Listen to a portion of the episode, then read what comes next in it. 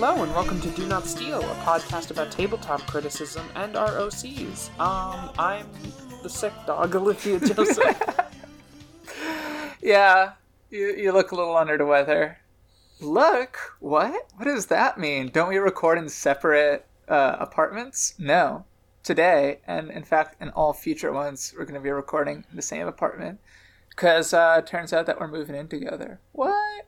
Whoa, crazy. Yeah, yeah, yeah, yeah. I just like put a big lasso around the dog. I was on a stage and there was a large comedy crook that came out. Oh just sort of yes! dragged- oh, dragged just a big shepherd's crook. I feel like there's some dogs that if they just saw that big shepherd's crook would just like have their attention caught by it and just follow it without getting hooked by it. This is a this is a very this is an extended goof. We also have a guest with us. yeah, I was wondering like how much we could just like make him laugh without acknowledging his presence. Hi. It's just like you're you're hearing some kind of strange cackling in the background. Who could it be? Oh god. Um, does our special guest want to introduce himself? yeah. Uh, hi. I'm Ben. Um, I'm uh, a guest here. I'm also one half of the Higgledy Piggledy Whale Statements podcast. Yeah. The That's world's right. premier Moby Dick podcast. Yeah, the world's only Moby Dick podcast. If there are any others, I will hunt them. I would say I would say premiere because to me it doesn't matter how many other Moby Dick podcasts there are. I want nothing to do with them. They have nothing to offer me. Yeah, Whale statements is all I need. yeah, Aw. it rules. Much Thank you. much like much like the real life whale, I can mm-hmm. break down whale statements into a bunch of different byproducts which satisfy all of my household needs. Yeah, yeah, yeah. Surprisingly many. Yeah. So, so Ben, I'm I'm guessing that you're just here to to talk about whales, which um. Just throwing like a, a random guess out here, is that your only area of expertise and passion? You probably don't have a lot of tabletop background, is that right?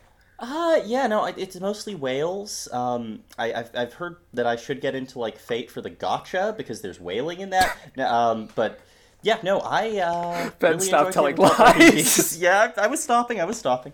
I'm, I'm not good at it. Uh, I'm not good at lies. However, I do like to think I'm pretty good at tabletop uh, role-playing games. I hugely enjoy them. Um, I've been trying to design my own for a little while and messing around with that stuff, and uh, I'm very happy to say that is why I'm here for the first part of the episode as well. That's right. Yeah, we have we have Ben on to discuss Fate Ignite Array, which is a Fate hmm, Fate franchise or Fate Stay Night inspired, which is I would say Fate Stay Night inspired. It's Uh, yeah, I think that's I think that's broadly more correct. Like obviously, you know, uh, myself and uh, co-author uh, Ren, who is a lovely person, um, and uh, knows a lot more about Fate than I do, and I have learned a ridiculous amount of trivia about Fate. Uh, but it's definitely starting with Fate Stay Night, and then I think Fate Zero is also in there. A little bit less Fate Grand Order because it's definitely focusing on like the Grail War structure because we think it was a it, we think it's really fun framework for telling a story, and it's relatively self-enclosed in a way that you know a gacha game isn't. Yeah. Yeah. For for those of you listening at home, the basic concept of Fate of uh, multimedia franchise giant Fate Stay Night is that a bunch of um, wizards have summoned the spirits of like famous mythological slash historical personages to fight a battle royale for the Holy Grail, which is supposed to grant your wish um, to the last team standing. And uh, that gets a lot more complicated, obviously. Um, Yeah. Oh god, it gets complicated. The, the It's franchise it's one of the, it's one of those franchises that's all about like introducing a, a very ironclad and interesting rule to you, and then like literally the next minute being like, "Oh, that rule just got broken." Oh yeah, no. My my personal position on like Fate thematically is that a large part of why rules exist in Fate, like on, on the in character level, is so that they can be broken to make a point about like limitations and destroying yourself to overcome limits. It's a really humanist franchise, but in a really amoral way. Like people can do anything in Fate, and that's a really bad thing sometimes, but sometimes it's cool. yeah, wizards are totally allowed to have no sense of right and wrong. Oh god, I don't think it. I am sure there's a wizard in Fate that has a sense of right and wrong besides Rin Tosaka, but I can't think of them right now. Yeah. Um. So yeah, it's a, a lot of it is about like these, you know, extremely assholish or at the very least amoral wizards, um, and like the political machinations of their secret wizard world, and then kind of like merging with the you know simultaneous fish out of water comedy and also like grand heroic uh, tragedies and and narratives of these legendary figures that they have summoned. So, um, as far as Ignite Array, this is designed to be a way to actually play out a Grail War. Um, so, a typical Grail War will have seven teams of two people. Does not require 14 players to play. There are plenty of provisions for NPCs to take either half of a team or all of a team. Um, but yeah, it's it's designed to kind of be a framework for like PvP, but not in like a a mechanical sense, right? It's it's designed to be like a collaborative storytelling game. It's not designed to be okay. Well, I'm gonna make my character build. You're gonna make your character build, and then we're gonna like face those off in an RPG combat system. Um, I think it's it's not quite a story game, but it's definitely story gamey in that like there's not much in the way of stats. There's not much in the way of um, like optimization. There's definitely ways that you can play the game if you're trying to win above all else that are a little more, um, you know, conducive to that goal. But mainly it's just about the idea of providing a mechanical structure that allows this Grail War shaped story to be collaboratively written.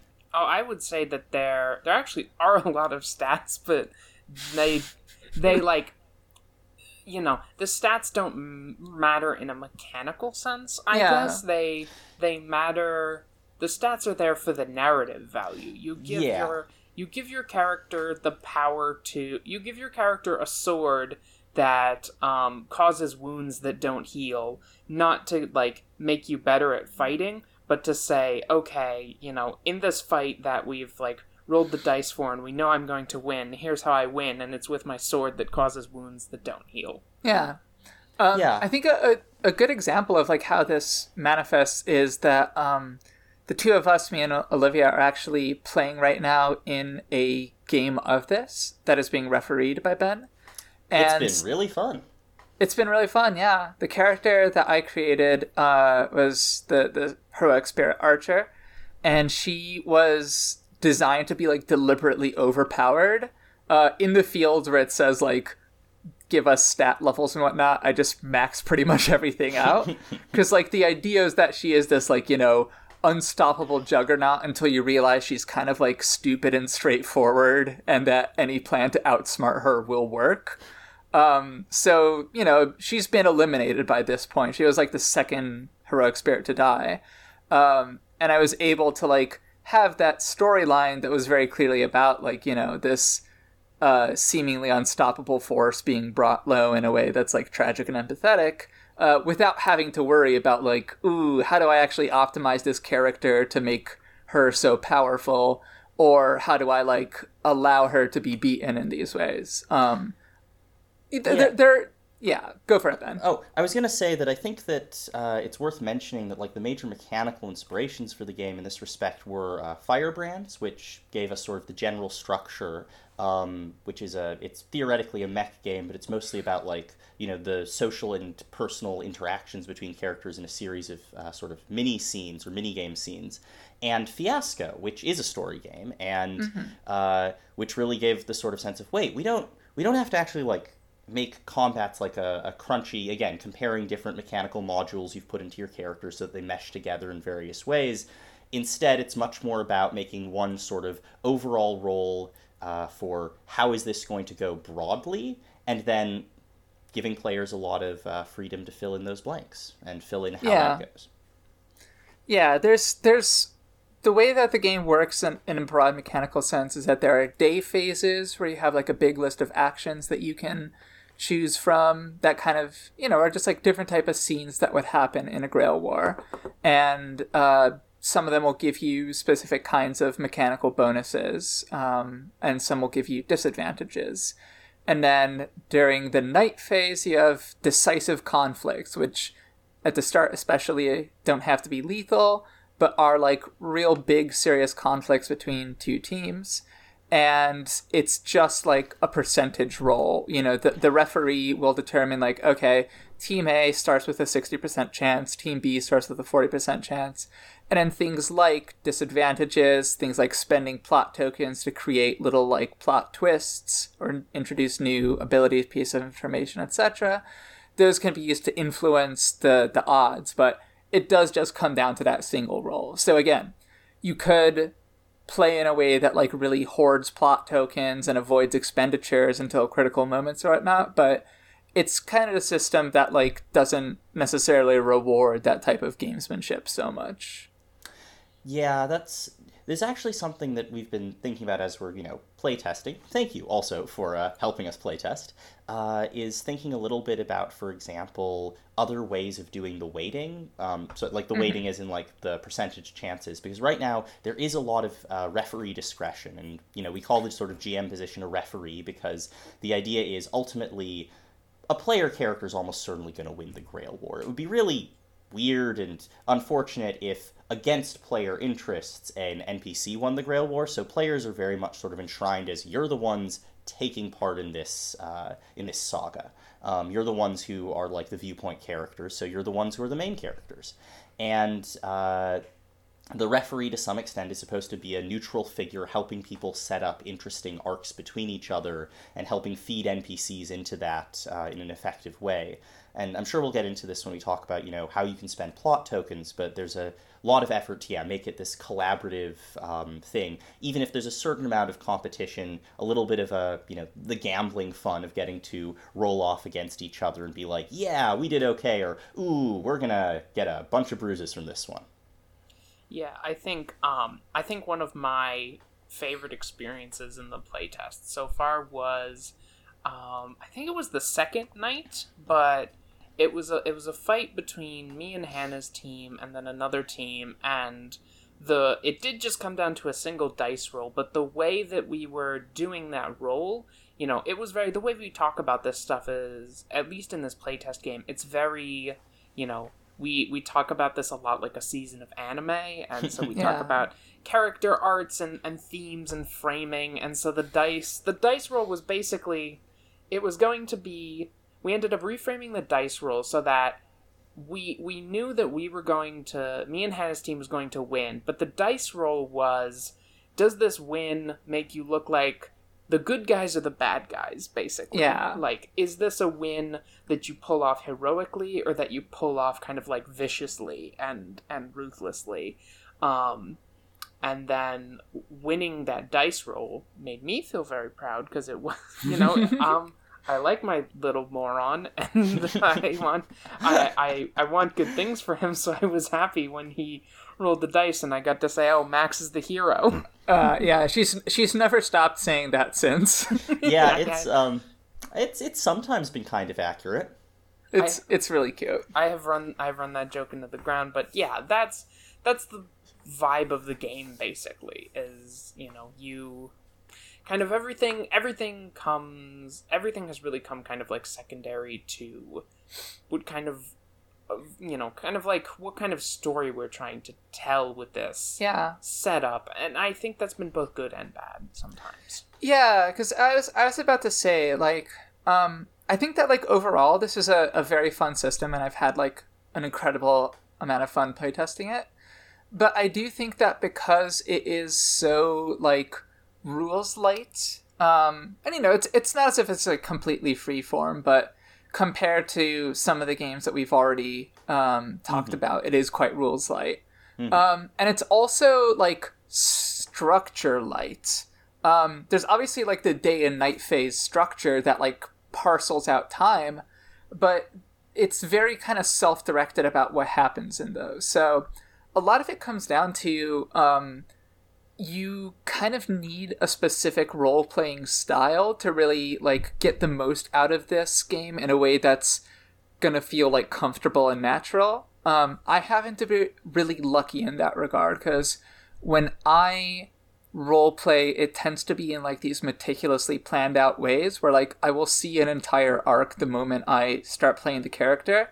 And you know, that vision that I have will often change and respond to what happens in the game, but I do have that like planning heavy arc. So when we talk about that tragedy that, you know, befell Archer, that was something that was like very natural for me to like orchestrate.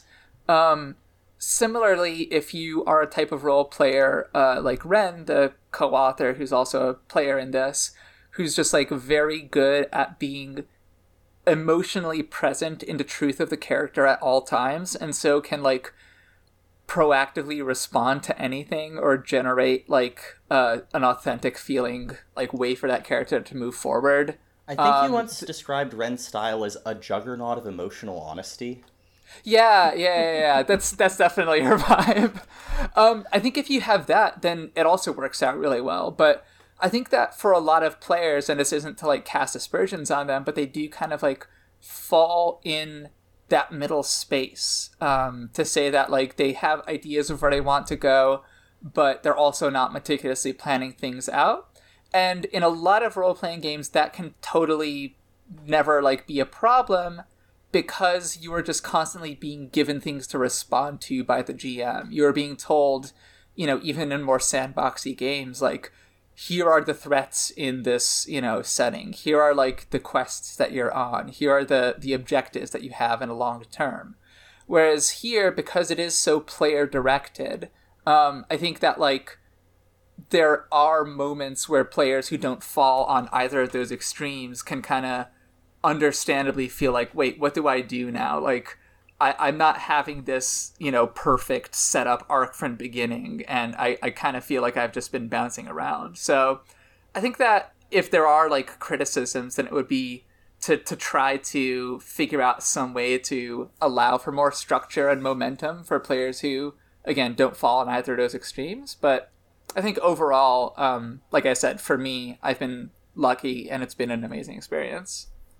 Yeah, no, I, I want to say I think that's a totally fair you know, criticism and point to make, and it's it's something I have been thinking a bit about because uh, it is kind of difficult to try and steer between okay, we don't want the referee to take too much creative control. I you know try to put things forward with NPCs. I try to put like story arcs forward, but it is some it is ultimately about the player characters, and that uh, that does mean I haven't wanted to sort of codify okay here's how the um, here's how the referee sets up an antagonist for players to all go after that'll have like mechanical threat. Yeah. Um, and it's something, yeah, again, I'm thinking about it. I don't have an immediate sort of solution in mind in my like playtest notes, but it's something that's, uh, yeah, going to be worth looking into, or at the very least, giving a better structure for like, okay, here's how to turn your plot tokens and victory tokens, the stuff you generate during play as like mechanical stuff, into here's a character arc that you know will work even if you bounce off winning the grail or even if you maybe don't have something as cleanly defined from the start. I am optimistic about victory tokens in that respect. Uh, and I'd love to talk about that very briefly because it's sort of the the effort to create structure organically, which has, as you say, hasn't been as easy to use as maybe we'd yeah. like in a final version. You, you, can please go ahead and talk about those, but before you do, just very quickly, yep. um, we were hoping to spend about half an hour talking about why your game isn't communist enough or communist in a wrong way. Um, the the old "Do Not Steal" special. Hmm. Would that be all right? No. Yeah, yeah. No, I need to. Um, hmm. Now, now hold on a second. Okay, I'm lying. I'm telling a lie for comedy purposes. I, yeah, well, I would I would actually describe Fate as the example of like listen, I just Fate Fate is a deeply imperialist like oh, idea. Yeah. Um, oh yeah. The whole the whole thing of it basically um I really have this reading of the, you know, kind of the original Fate. A lot of it, you know, or like a lot of it once the expanded, you know, kind of like the more expanded universe just filled it in. The way mages are really a power, uh, like the way mages are really kind of a a fun like a f- like you know we gave the hegemony like magic fire powers, but they really are just like you know they really are just like the systems that run the world. You know, yeah, um, yeah mages are aristocratic families, and one of the things I enjoy about them is how much they fuck their children up. And then the children are protagonists because Fate is about giving, at least Fate Stay Night is about giving a bunch of children who are deeply traumatized knives and then saying, one of you gets to live. Grail Wars. Well, okay. I would say it's more about giving a bunch of trauma. Uh, I would say it's about giving a bunch of traumatized children knives, uh, giving several uh, traumatized adults a gun, and then telling like two of the children that they're in a battle royale, and the others have no idea what is happening. okay, so yeah, that's fu- fair. It's so fucking funny how bad of an idea Grail Wars are in general. Oh yeah, no. Um, Grail Wars are a great example of the way Fate mages are just like, we want to transcend reality and witness the face of God, and we're gonna do this however we think might possibly work, with no regard for common decency, common sense, Yeah. or our own bodily function.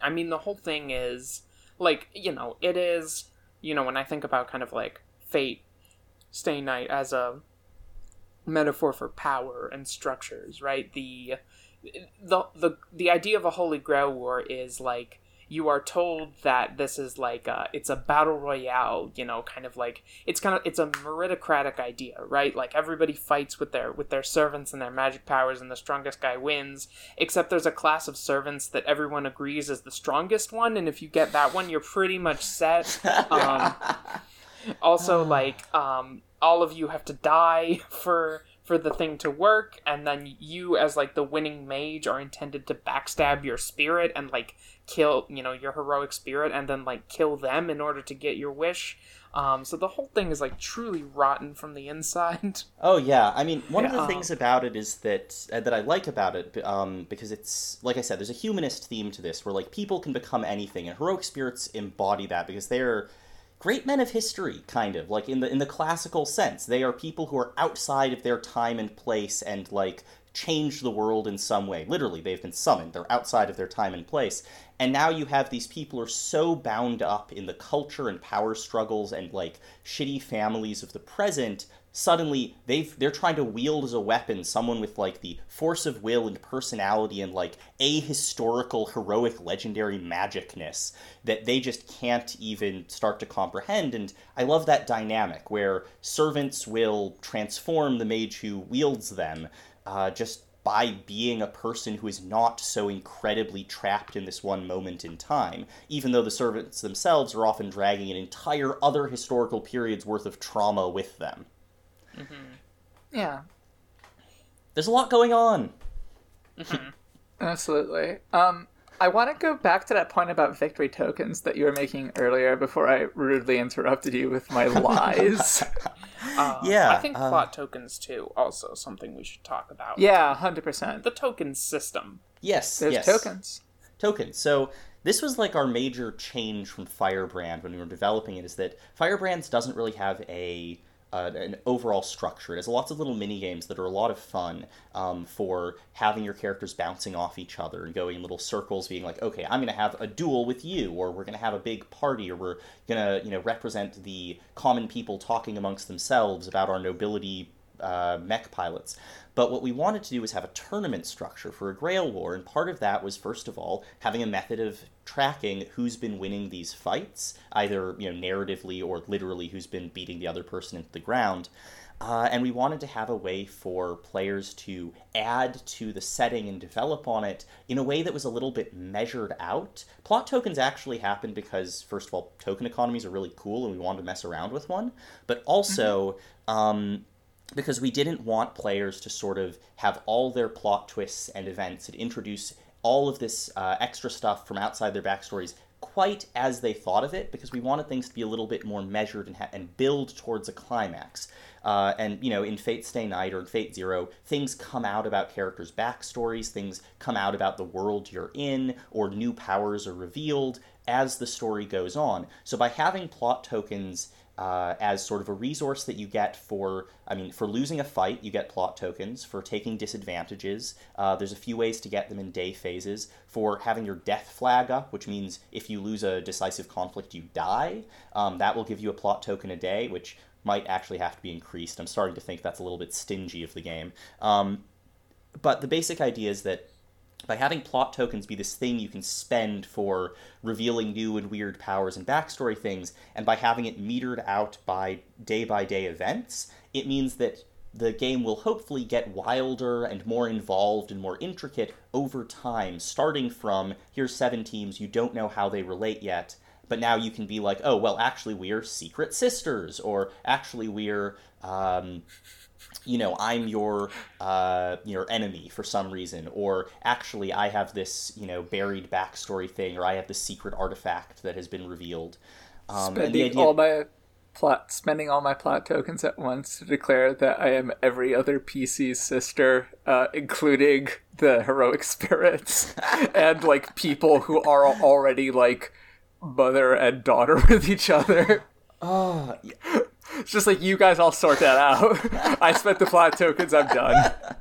Uh, yeah, no. It does say that you know you should if you're doing something with another character, you get that player's you know permission but if it's a negative thing for them like you're revealing that you left me to die you give them the plot token and so that's a way that having more of these these negative bonds or these things that are advantageous for your team or disadvantageous for their team can actually keep plot tokens in circulation and also be a, a it can sweeten the deal or another way to put it is you can bribe people you can be like hey you want this thing that gives you better chances of winning fights let me write a little bit of your backstory um, and the idea is that that way you can have a certain amount of uh, push and pull between uh, players that isn't antagonistic, but does yeah. in character create antagonisms. Mm-hmm. I that's an idea I liked. It's something I wish I had done more of, but I was uh, I'm I've so far I've been honestly a little gun shy of that, just because I I'm kind of like I'm the newest player in the playtest group, and that's really something that I feel like you got to be comfortable with someone to start yeah. trying to bribe them with uh with tokens. Um, but I like that idea. Um, I I wish I, I wish that we had gotten more of a chance to uh, inflict horrible things on each other in exchange for tokens.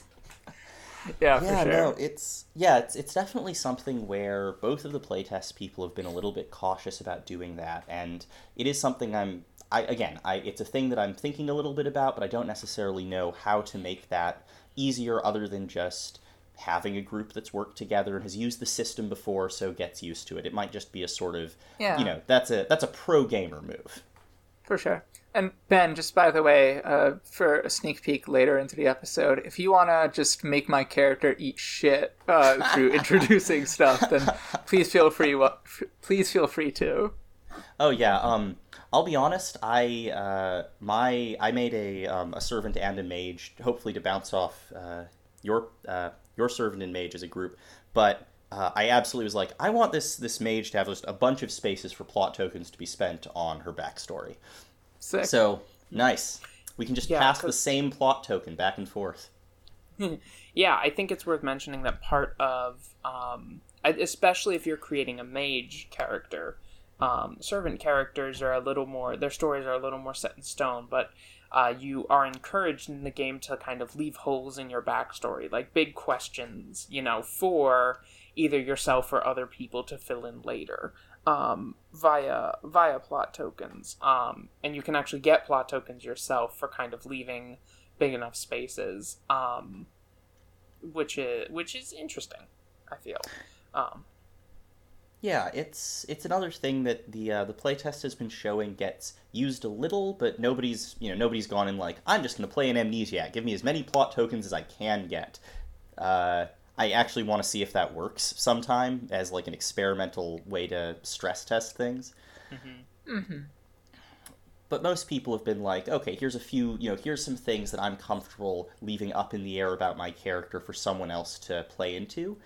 I will say that I think that we slightly overestimated how much other people will want to mess with other players' character sheets in that way, because a plot token you spend on someone else could be spent on you uh, in that particular respect. So, again, it's maybe something that people, once they're more comfortable with the system, will, would do more, or maybe it just requires us to have more plot tokens in circulation. Mm-hmm. Yeah, and I, I, I do think as well that, like, it's it's often a tricky thing where, like I said, this isn't a, a super like optimization power gamey type game, but mm-hmm. plot tokens are one of the only real visible points of mechanical optimization in that like Mm. spending a plot token on a decisive conflict gives you an extra 10% chance of winning it. So because these can be both used for like giving myself a better chance to accomplish a practical goal and also introducing something cool into the narrative for another character. Um, it can often be tempting to just say that like okay, well, I should really keep these in reserve to use on my own character and just make sure that I have the best chances to achieve my narrative and practical goals. Yeah, uh, my experience with plot tokens so far, I think, has generally. I mean, you made a comment earlier, Ben, about wanting to like up the level of plot tokens you get from having your death flag up, which is the mechanic by which like a character is able to die in the game, and I I feel like my experience with them has been like kind of wishing that I had more of them to spend mainly.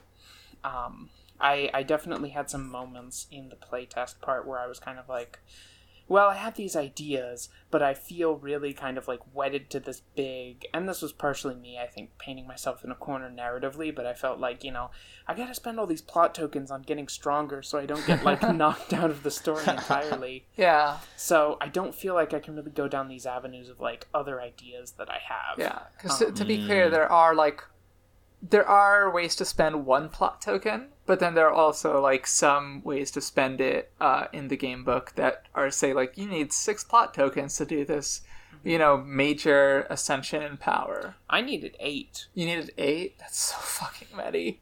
I needed Yeah. eight, which means I kind of had to.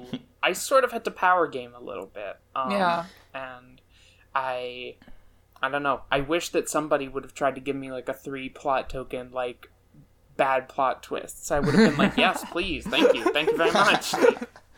Yeah, no, it's it's definitely something where I think that finding ways to I don't want to totally increase the number of plot tokens floating around just because I do think that the slow accretion of plot tokens over the first few uh, like day cycles is really helpful for again pacing things but i also don't want people to feel constrained that way. So either maybe reducing the suggested costs of various things in the uh, game book um, which they are they're suggested they're like here's a twist you could do.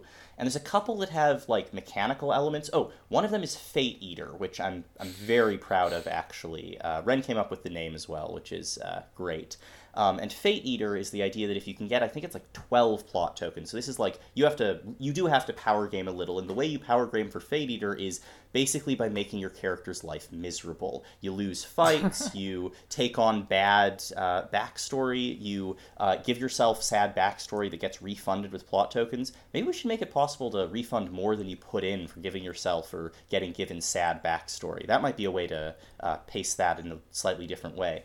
And then once you go Fate Eater, it's uh, it's like the Heaven's Feel route of Fate Stay Night. Something has gone so drastically wrong that you individually are now a threat to the entire Grail War and possibly the world, and you are eating the plot. Uh, again, Heaven's Feel. Um, and so this was an attempt to sort of both mechanize that and create a way that things could go to absolute hell, but it also generates more victory tokens than other uh, possible routes. You start building up your own stash of victory tokens, and when you have more than anyone else in the game while doing Fate Eater, the entire game just collapses into okay, you are now too big to ignore. The next night is just everyone versus you, or you know, siding with you if they just hate life for some reason because you are now an existential threat and the and then whoever you know is sort of narratively decided makes the most sense to be the one to defeat you as you know by discussion among the players gets a ton of your vic you get half your victory tokens that you've been developing and building up this way.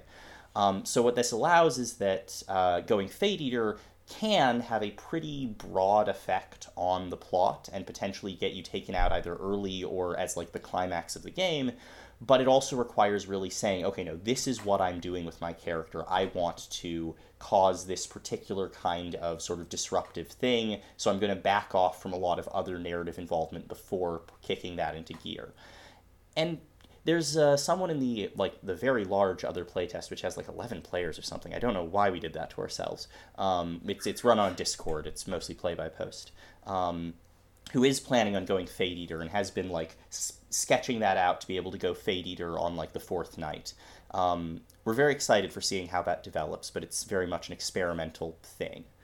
Uh, so yeah, there are there's definitely things where we want there to be more accessibility to backstory hooks and to developing that kind of gothic interpersonal complexity that Fate loves.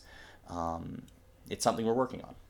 Yeah, I think I think my like if I had kind of a single general want, I think it would be like some way to encourage players to like feel more comfortable being involved in other players' stories, like whether that is negative plot twists or linking characters together via like character relationships. Um, and I, I'm no game design expert, so sorry to to just kind of you know kind of like take a take a drag on my cigar and be like, well, here's an idea that I thought might be interesting. no, I, I yeah, really appreciate some- it. Some way to Just like doing the now this uh, Bowser character tweet for game design. now this fate eater boy. uh, but yeah, some I think I think mainly what I found myself wanting is like something something I think like more mechanical or kind of like more in the structure of the game to encourage me as a player to get get more involved with the other players yeah. um, Mm. and not not feel like I'm imposing on that. You know, I think that's one of the the main benefits of like putting this in the structure of the Yeah. game is saying like this is an okay thing to do. Like yes, you can get you can like you know um set yourself up as having like betrayed or like um manipulated a character in the past and that's not like you being a jerk. That's like yeah. part of the game. It could be that you have like a Mhm. dedicated system or resource just for that. Because again, like we talked about how when you have these plot tokens or opportunities to get plot tokens, you want them for yourself and not to hand off to other people. Um, so if there's like a, a separate track on which that happens, I think it would be a, a good option to just, you know, uh, increase the amount of uh, Misery interpersonal tokens. misery. Yeah. yeah. I think one thing we might want to do, because something I've also been thinking about that hasn't come up, is that one or two of the uh, the day phase actions are a little bit anemic. It feels like a lot of things are falling into the sort of generic strange discovery, or some of the day, phase actions that are sort of an action occurs. You know, something happens. It doesn't have a structure to it as much. Um, we've tried to. The structures are useful for sort of hopefully setting up genre, for making sure things feel like Fate. But it would also maybe be a good idea to have an explicit, like, okay, this day phase action is a flashback of a particular kind. You talk about some connection to someone else in your backstory. They get a plot token, you get a plot token, or something like that. Like, basically giving free backstory twists like that and rewarding players for doing that. Um, in the same way that I think Spy works really well. Spy is a day phase action where you can gather information about another player, and if you learn something that's dangerous to them for you to know, you get they get a plot token and you you know give them a disadvantage of your choosing. Whereas if you don't learn anything you get a plot token and they explain how they blocked your uh, your spot your efforts of spying. So it sets up a thing where there's a little bit more push and pull. I'm very happy with that one. It's worked out quite well in practice. Yeah. Yeah, I think more stuff like that is like a good way to get players more involved with each other, um, and make it so like that the the game relies less on the the game relies less on like established relationships between players who are comfortable with like you know Mm. interacting in that way. Um, you know, yeah no that's a that's a if you don't mind a little bit of typing noise i'm just going to put that down my influence. well, welcome to Do Not Steal, a podcast where we bully our friends into making updates to their games. do not steal, but do take our suggestions. Yeah. Uh, no, it's. Um, I'm honestly just super happy that people care enough about this game to be like, hey, you should do things this way. It, Yeah. it feels good. uh, do we have anything else we want to talk about with the game before we Victory let- tokens. Victory Yes. tokens, yes. Victory tokens. Oh my Victory god, we've tried to talk about victory tokens so many times. All right, Uh, nothing we need to talk about victory time. tokens. But, You win a fight, you Yeah. get victory tokens. yes. um, Yeah. then you get to the end of the game, and if you didn't die, you spend your victory tokens on outcomes for your character. You can spend victory tokens if you died. Like, Yeah. like it's just you know you obviously can't spend a victory token to say that like my character is fine, um, but you can like spend them on giving happier endings to other characters or whatnot. Yeah, there's a there's a number of options, and, and part of the goal here was very much like, okay, Fate is a kind of tragic genre. It has that element, and there are things you can do to make it less tragic, but a lot of them involve characters heroically sacrificing themselves. Um, so part of the logic behind the victory token math is that uh, heroic spirits have to get a lot of victory tokens behind them to not fade away at the end of the story because that's sort of their role in the genre. So a heroic spirits player is sort of encouraged to either, you know, maybe there's some there's a situation where they're going to spend like, you know, 8 victory tokens to still be walking around after the story, but they're much more likely to benefit from say, I spend 3 victory tokens to give my legacy to NPC or PC I have made their life better. They've adopted some element of my, you know, philosophy. Obviously, a PC would have to okay that. Uh, whereas PCs uh, who are mages have uh, have to don't have to spend any victory tokens to survive if they've lived through the Grail War, uh, but do have to spend two to not be sort of lessened the way Kiritsugu is uh, before Fate's Stay Night to be to have sort of come out of this in a negative way, and it takes uh, even more tokens to have grown and developed as a person, which is what I'd say most of the like Fate Stay Night endgame Shiro Emiyas are. Is someone who has really not not just grown as a person emotionally and personally, but also like in power and influence, in capacity to deal with the world.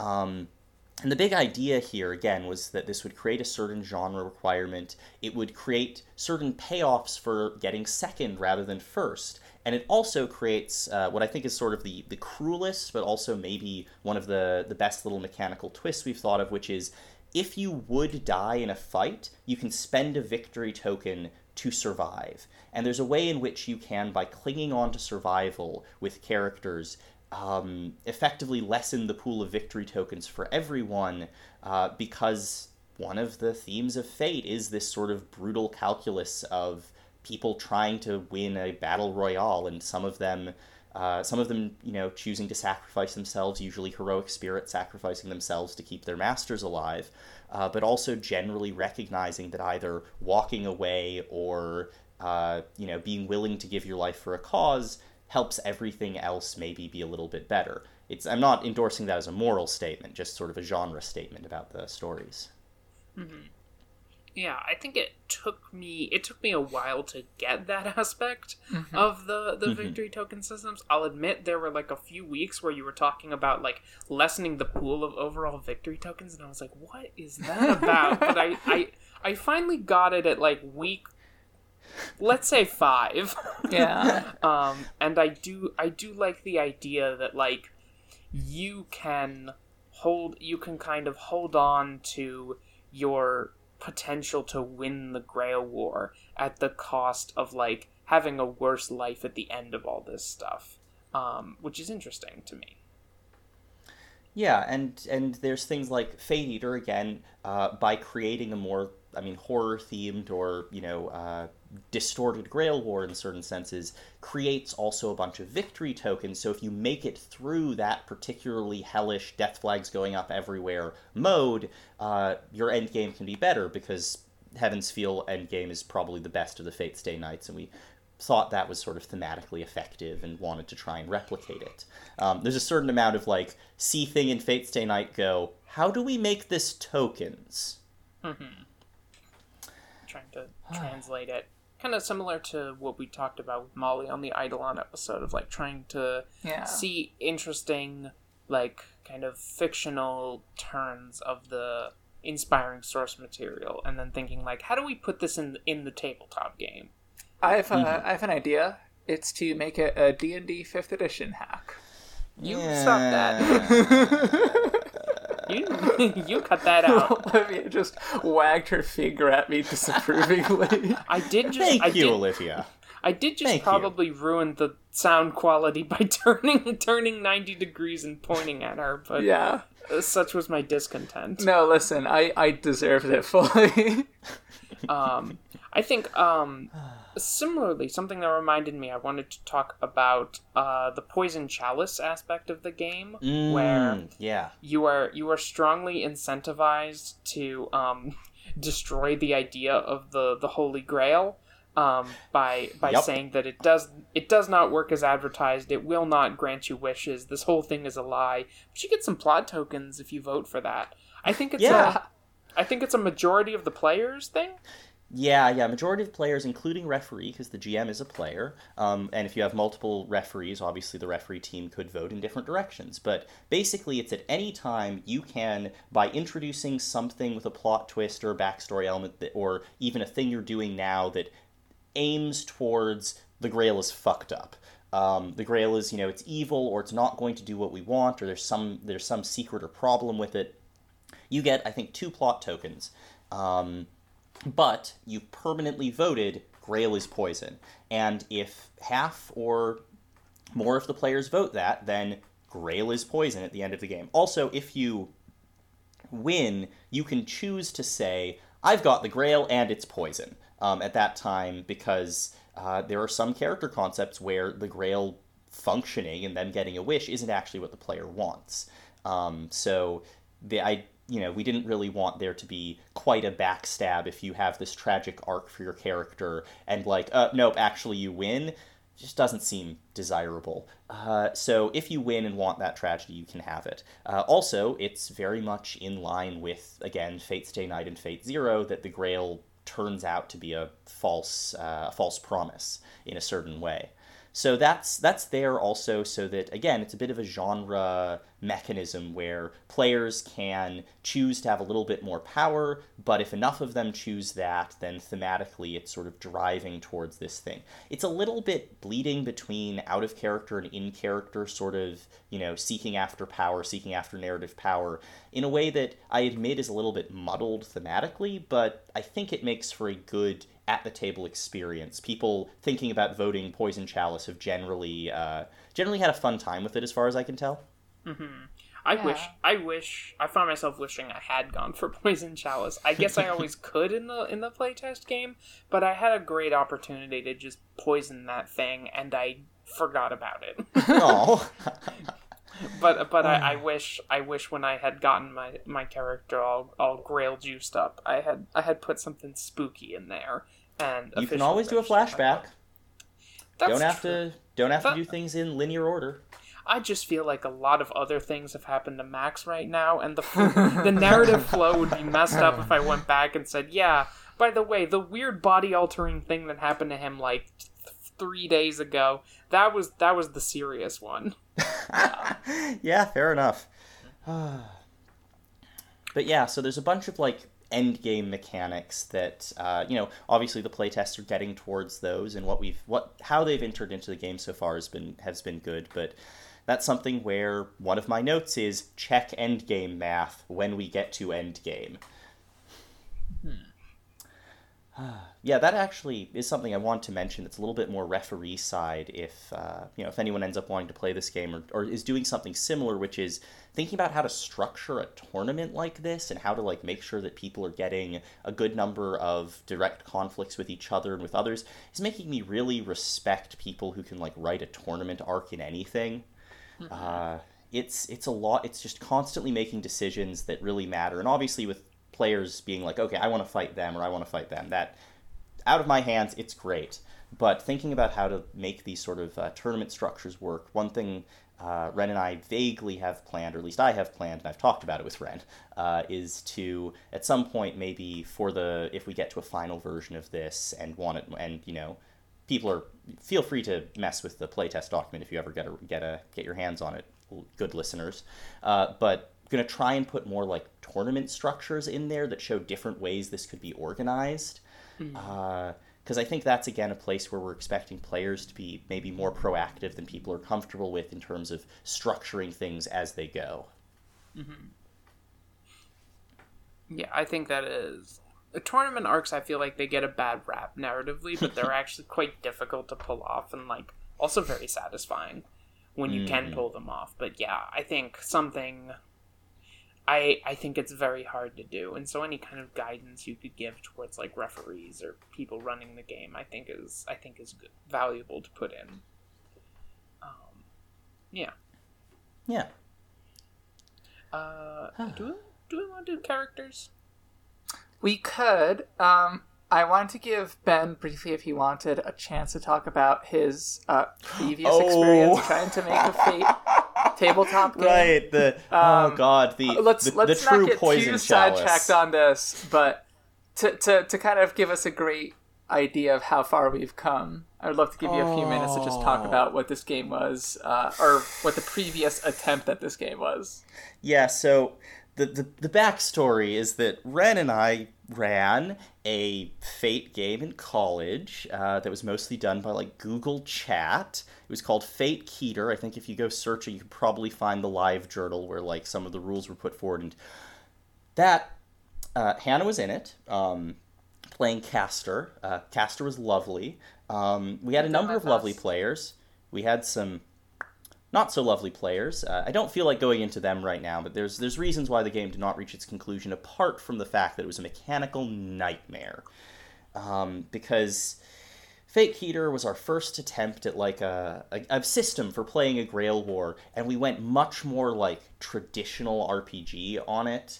Uh, you know, you have a character sheet with like different stats. You have a stat total. Here are some little mechanics. It was still homebrew, so it was relatively simple, and frankly, it that didn't help. Um, one of the major issues is that it expected a lot of like people being prepared to do gives and takes in uh, combat, but uh, obviously when you have two mechanical sets where people are supposed to be fighting, what you get is people trying really, really hard to explain why you know no my thing is applicable. There's no give and take here. I'm just going to win, um, and find mechanical ways to do that. Uh, it also was set up like a like a control board. Like there was a city with a bunch of locuses in it. It was a lot less player collaborative and a lot more player antagonistic. And it had a lot of hidden information, and that's that's one thing Yeah. that um, we haven't mentioned yet. But there's basically no actual hidden information in the structure of Ignite Array. Like a person can have things in their mind and be thinking about it, but it's designed to be okay, everyone sees everyone's character sheet, everyone knows what's been spent on what, everything is in the open because this isn't about trying to like maybe you could bluff someone with like uh, if you wanted to play this competitively you could have like you know i'm you know i know i'm totally going to back you up i'm going to drop out and bluff people like that but i don't see a reason to do that it's much more interesting to build this collaboratively and talk about tricking each other on the in character level. Fate Keter was all out of character trickery for that kind of hidden information stuff, and this led Yeah. to weird little alliances. And there were too many players. Uh, there was like a complete deadlock because nobody wanted to be the one to start fights because then you look like a bad guy. Yeah, it was it was very much like a weird social brinksmanship game more than it was like an attempt at collaborative storytelling. Um, and and to give an example of how the hidden information stuff panned out, like the character that I, I was given was, as Ben said, Caster, this like very you know manipulative like con woman. Um, and uh, I had been telling a lot of lies to other teams, and uh, then Ben just gave me access to the Google Doc where a bunch of these uh, players who were in like a clandestine alliance were like planning out all oh. their every moves. And I remember just reading it and being like, "Oh, you guys are all dumb as shit! Like you've believed every single lie that I've told you, oh, and so yeah, you're I- planning meticulously how to do shit to me that's completely useless." Yeah, and it's that- it's it was oh. fun for me, but like that can't be the foundation of a game that works. No, no, that was. I expected so much less, like, social brinksmanship and conspiracies and stuff. And so I had uh, proposed for Caster. Um, so, something I don't think we've mentioned yet, but is maybe important to people for understanding the naming conventions, is that in, in Fate stories, uh, tr- summoned heroes go by their like class title, like in D and D. Like if you called someone fighter, and they're Yeah. like generally their weapon or their like style. So there's like what is it, caster, archer, berserker, saber. I'm not going to go through them all. There's like seven standard and a few extra. Um, You can look these up using Google.com. Oh, Sponsor Fate Wiki a- Google.com. Check them out. See what they've got. I can just say them, right? Like it's Saber, it's Saber, Lancer, Archer, Rider, Caster, Assassin, Berserker, and then the extra ones are like ruler, foreigner, avenger, Yeah. Something. If you want to know what all the extra ones are, you can go to our official sponsor, Google.com. Oh, or the say Fate that. Wiki. we are not we are not sponsored by the Fate Wiki because the Fate Wiki is not a place of honor. No. but Yeah. in any case, uh, Caster was uh, a character based on um, Cagliostro, a famous occultist of the I want to say late 18th, early 19th centuries, um, or uh, century May- back because Oh. he was involved in uh, like the American Revolution and the French Revolution. Yeah, yeah, and the and the affair of the necklace and a bunch of other stuff. Uh, he's also like a super big conspiracy figure because he was just an absolute con man. Uh, in this version, she was an absolute con woman and super cool. I, I really liked Caster. and Oh, ha- was all conspiracy themed because this is a caster who did not actually do magic in life, Yeah. but convinced a lot of mages that she did, um, and that meant that she had like the power to eavesdrop on other people's conspiracy planning uh, by her noble phantasm, and that was why I gave Hannah like a bunch of Google Doc access. That, in retrospect, was a terrible GMing move. Do not do this. it sounds stupid. clever. It's straightforwardly just an awful decision, and the fact Yeah. that the game imploded before we got to the point where a bunch of extremely like. Uh, twitchy conspiracy minded in the sense of like they liked to conspire uh, players some of whom were not handling things very well generally or personally found out that i'd been forwarding all their google docs to hannah. That would have i'm so glad this is coming out in a in a podcast like a, almost a decade later because oh boy. And i also don't talk to half of them anymore so.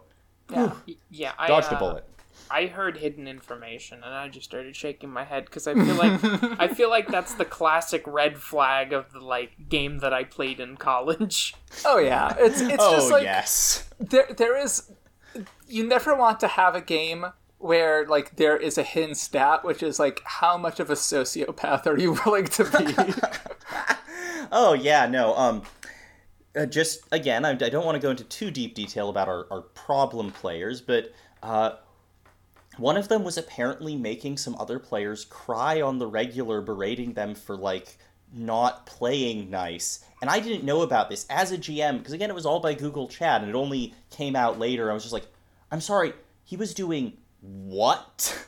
yeah and yeah, so that game not great, and a lot of a lot of uh, Ignite Array is kind of reactive design to like, okay, this failed horribly in these ways. This yeah kind And- of and- worked and- in these ways. and that's why i wanted to bring it up uh, just to, to kind of give a sense of the context that informed so many of these decisions because in many ways like you said this game is designed for like how can we make this never be fake Yeah, yeah, no. Um, yeah Fate Keter will hopefully never live again. Certainly, this system won't help revive it. So that that yeah. particular style of doing a Grail War online, just not not happening.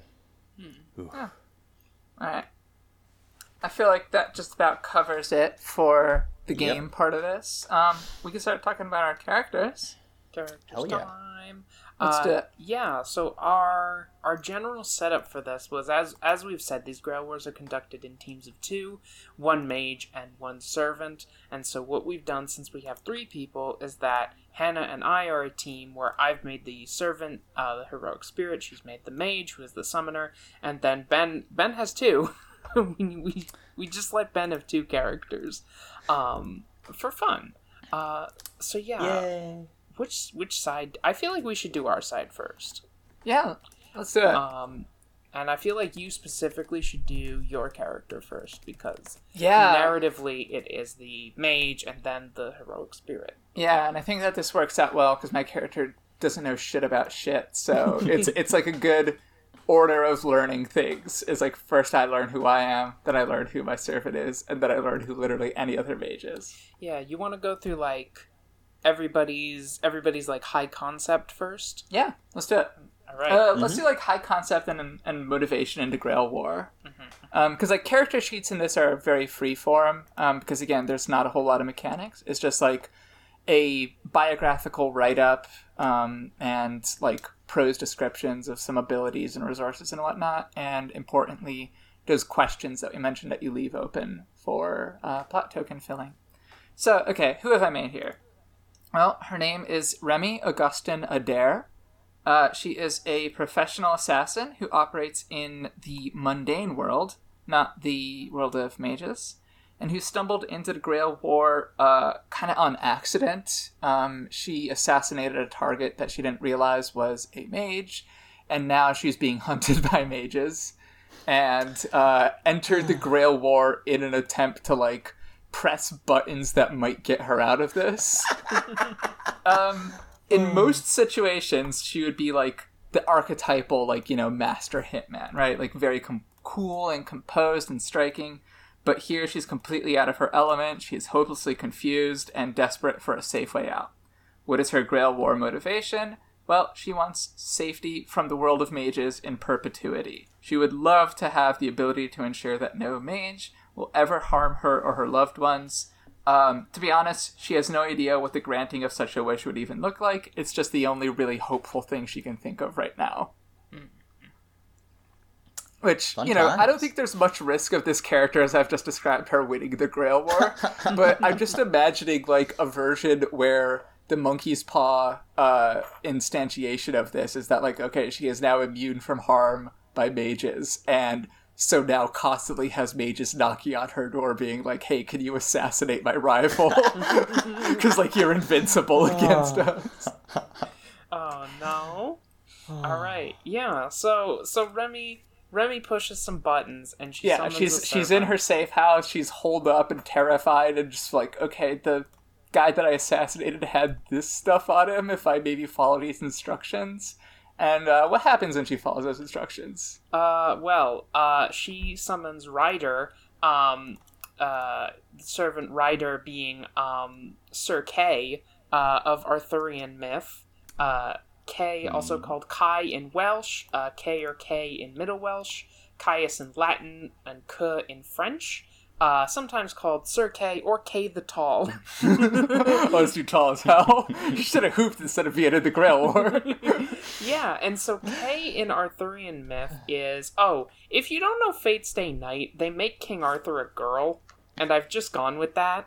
so yeah, She's uh, pretty cool. She's, pretty cool. She's pretty cool. she's we like she's her. the classic one. We all know her. yeah, and I saw Yeah. no reason to mess with that. So this is why instead of Arthur, I'm going to refer to Artoria. So Kay in in Fate Arthurian myth is King Artoria's foster brother, uh, her seneschal, and the, one of the first of the Knights of the Round Table. Um, this version of Kay is older, uh, having spent his life in the service of um, his sibling, who he once thought would like never be anything better than his squire, um, and having seen like the kingdom of Camelot and all of the events of Arthurian myth kind of like rise and fall. Um, so he's old, he's bitter, he's sad, um, but he still has a powerful sword, kind of legendary endurance, um, and an equally sharp, both like sense of insight and also um, harsh tongue. He is always insulting people No. because he's, he's a rude bitch. Um, he also has a cursed heart um, that can briefly kind of like return him to his former fighting glory, uh, but at kind of a greater cost to his body and the mage who summoned him each time. And Oh, his wait, wait, that seems unfair. Why do I get implicated? um because it because uh you know cursed hearts they require a lot of magic you know okay. and kind of the whole point of the summoners to provide magic so Yeah. uh, you're gonna get some Yeah. blowback anyway kay's motivation is to go back in time and become king of england Oh man. Oh boy. Just like okay, the the the mythic Artoria, nice enough, didn't work out. I'm gonna try a boring normal king. um yeah he you know i don't want to get too into it but basically he's like Yeah. he spent his whole life kind of serving this this person and thought i could do that shit better so that's his plan God. uh ben what about your team Okay, so uh, I've got a team that are a lot more like uh, I mean, intentional? Intentional, I think is the right word. Because um, Yeah. Amalia Six Thedrush, which I'll be honest, I just wrote a mage family asked name and didn't think about how I was going to pronounce it until the start of the podcast. So in the back of my head, I've been going, Thedrush, Thedrush, Th- Thedrush. Let's go with Thedrush. Um, and her concept is that she is a soft, soft-spoken murderer, full of regret and in need of someone to pull her out of her servant's orbit, except when she revels in the rush of power and health from uh, her killing magecraft. Um, and her Grail War motivation is revenge. Her family, the Thedrush clan, were pushed into obscurity and out of like polite mage society by their enemies, a more successful faction, uh, and they want nothing more than to use the incredible power of the Grail to just wipe that other faction from the face of the earth. Very straightforward, very bad wish. Um, and in fact, there's a uh, there's an open plot question in that Grail War motivation. What family or organization do they want to ruin? Pretty cool. Uh, Thank you. And uh, unsurprisingly, she's summoned Avenger, one of the extra classes. And my, my favorite take on the Avenger class is that it's basically a um, it's an error notice rather than an actual class mage. This is a class like vessel. It's a uh, it's an um, it's a it's a toxic waste container that the Grail slaps around a servant that is just not going to be healthy for the world. Uh, and in this case, she summoned Avenger Ahab, captain of the Pequod, hater of whales. Wait, wait, okay, wait, settle this for me, because Esther and I were debating on this. Because she insisted that Ahab just hates the one whale, but I insisted that he has uh, at least antipathy for the whales in general. You know, this is actually discussed by Ishmael in a, a chapter we covered recently. So Ishmael Oh opens God, the you've gotten him possibility again. that he Ishmael opens Welcome the to a possibility that he surprise hates all episode of. Higgledy Piggledy Whale Statement. so so in this case i do want to say that this is a bit changed to fit sort of fate setting because do you know what's a canonical thing in fate What's that? moby dick is a divine beast class phantasmal beast quote more of a living super weapon than a living creature and is compared to the mythological creature from greek myth typhon You know, that's not that different from Moby Dick. I think he's just a nice I mean, I'd argue that's basically the same thing, but yeah. So, uh, his purpose, like his grail co- goal, is to kill the white whale, Moby Dick. He's going to use the grail to nuke that whale from orbit, wherever it is, however it exists, whatever it is. The grail, just gonna shoot it at a whale. Great, wonderful, wonderful group of human beings. Alright, Yeah. alright. I'm starting to see how these four will relate to each other. Well, I hope. Yeah, so um I'm I'm not 100% up on the like format of the mage character sheet Hannah. What Yeah. are your next fields? Mine is like the legend of the heroic spirit. Yeah, I mean, I have like appearance, background, and personality, which I kind of like got into already. Um, but yeah, I can just like briefly summarize what's in those that um I, I haven't already mentioned. Um, her look basically is most of the time uh, she's just like a casual butch, like you know, white tank top, black leather jacket, jeans, um, short blonde hair. Uh, but she does have like a formal outfit that she typically wears when she's like meeting with elite clients or her fellow elite hitmen.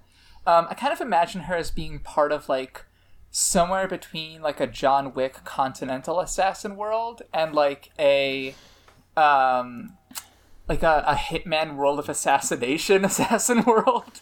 It's it's very like extra and i think that like a big part of why she's so like frustrated and exhausted and, and short-tempered and bitter right now is that like she kind of imagined that she was going to that she had already like found the cool secret elite underworld and now she's found out that like oh no there's like another one of those and it's full of mages and they could blow up my secret underworld in an instant if they wanted to um I but the, I thought I was the big fish. in Yeah. the little pond. Um, but yeah, her formal outfit is just like a, a slim cut dark suit with a maroon shirt and a turquoise bolo tie. Because, like, she's from the Southwest, and I think that as she's entered this um, assassin world, she's kind of like tried to play up the fact that like, oh, I come from this legendary family of pioneer gunslingers, um, and like you know, I guess it would be possible that you know Jack Adair, like my great great great grandfather, could have been summoned as like a heroic spirit of some kind. Um, she didn't get him, as it turns out. Um, but yeah, she she's from this like legendary family of gunslingers, and they've kind of like fallen on hard times in recent generations because like they made the mistake of believing in their like legend rather than marketing off it. So a lot of just like, you know, sending kids off to war in ways that actually get them killed instead of just padding their resumes. Um, and, you know, she kind of is trying to reverse that a little bit and say like, okay, well, I can actually trade on this and and make it like a calling card a bit. Um, so yeah, that's that's basically like her backstory, appearance, um, and as far as like personality, like I've mentioned, outside of the last few days, she's like very cool and composed, and you know, uh, kind of playing that part of like the laconic master hit woman. But a lot of that is her just being like, okay, well, I've been buffeted around my whole life. I've had like a shitty upbringing, and you know, I've I've been forced to like find work as a hit woman to support my family because like we're teetering on the brink of financial ruin at all times. And you know she's she's felt like life has given her a lot of raw deals but she finally like settled into something that seemed like it could work. And now she's been told like guess what asshole it doesn't work at all. Um and she's like desperately trying to to get back to a situation where she can feel like she's in control again. Um and i think that any you know any interaction that seems to like acknowledge this of her that like acknowledges that she's like cool or competent in some way would be probably pretty easily able to like win her over or manipulate her in this point um because he's just like so tired of like not knowing what's going on and like olivia said being the small fish in a big pond all of a sudden Mhm. I was going to say that she she didn't get her great great grandfather, but she got somebody's great great grandfather. that's right um, yeah. So so Rider Kay is um he's my like visual for him is that he's kind of very much an old man, but you can tell that he's an old man who spent like most of his life like fighting on medieval battlefields. Um, he's still very tall. I did some when I was doing kind of mythical research. Repeatedly, Kay was like described as this very tall figure. In some in some mythologies, he was like ascribed with the ability to like change his size to just grow very tall. But I didn't go with that, so I just made him six and a half feet tall. Just boy's huge. all right Um, for for kind of his look, um, I would I like described this whole thing, and then I found a picture of Geralt from Witcher Three that I posted in the chat. That was really just the vibe that I'm looking for. Um, kind of bitter, bitter, grumpy looking old man with a mustache, a big facial scar, and kind of like, um, you know, kind of like a longer graying hair that he's kind of like, you know, sweep back into a bun. Um, kind of lank. Hmm? Kind of lank. Like uh, lanky. lanky. Okay. Yeah. Um he also has this kind of like it's like all black armor um uh which is striking but it it's kind of like plainly adorned. It just kind of has like some some white trim on it. Um he is basically like biography and an abridged version of like the story of Kay. He's very much a minor character in Arthurian myth, um, but he is like Arturia's foster brother. Um, w- in their childhood, you know, he was kind of like he was the proper noble heir to Sir Ector, who raised both of them, and Arturia was like, you know, the the stable hand basically, or like the squire. Um, so kind of like as a kid, you know, it's remarked that Kay was like not an unpleasant person, but he was like, you know, the son of a noble, and so was like entitled and you know, kind of like treated everybody as though you know as though they were beneath him in the way that like a per, uh like a noble child does um and then what ends up happening, you know, if you're familiar with Arthurian myth, is that um, Arturia like pulls out the sword and the stone, and everyone recognizes her as the the hottest shit in the world. um, and Kay is like immediately demoted to her second hand, or like her right hand man. Um, to his credit, he you know he takes he's by all accounts he takes that pretty well. Um, and even though he remains kind of like a harsh man, you know, like he's always kind of known for his like kind of harsh tongue towards people and being stern towards them, but his loyalty to Artoria is kind of like never questioned in any of these.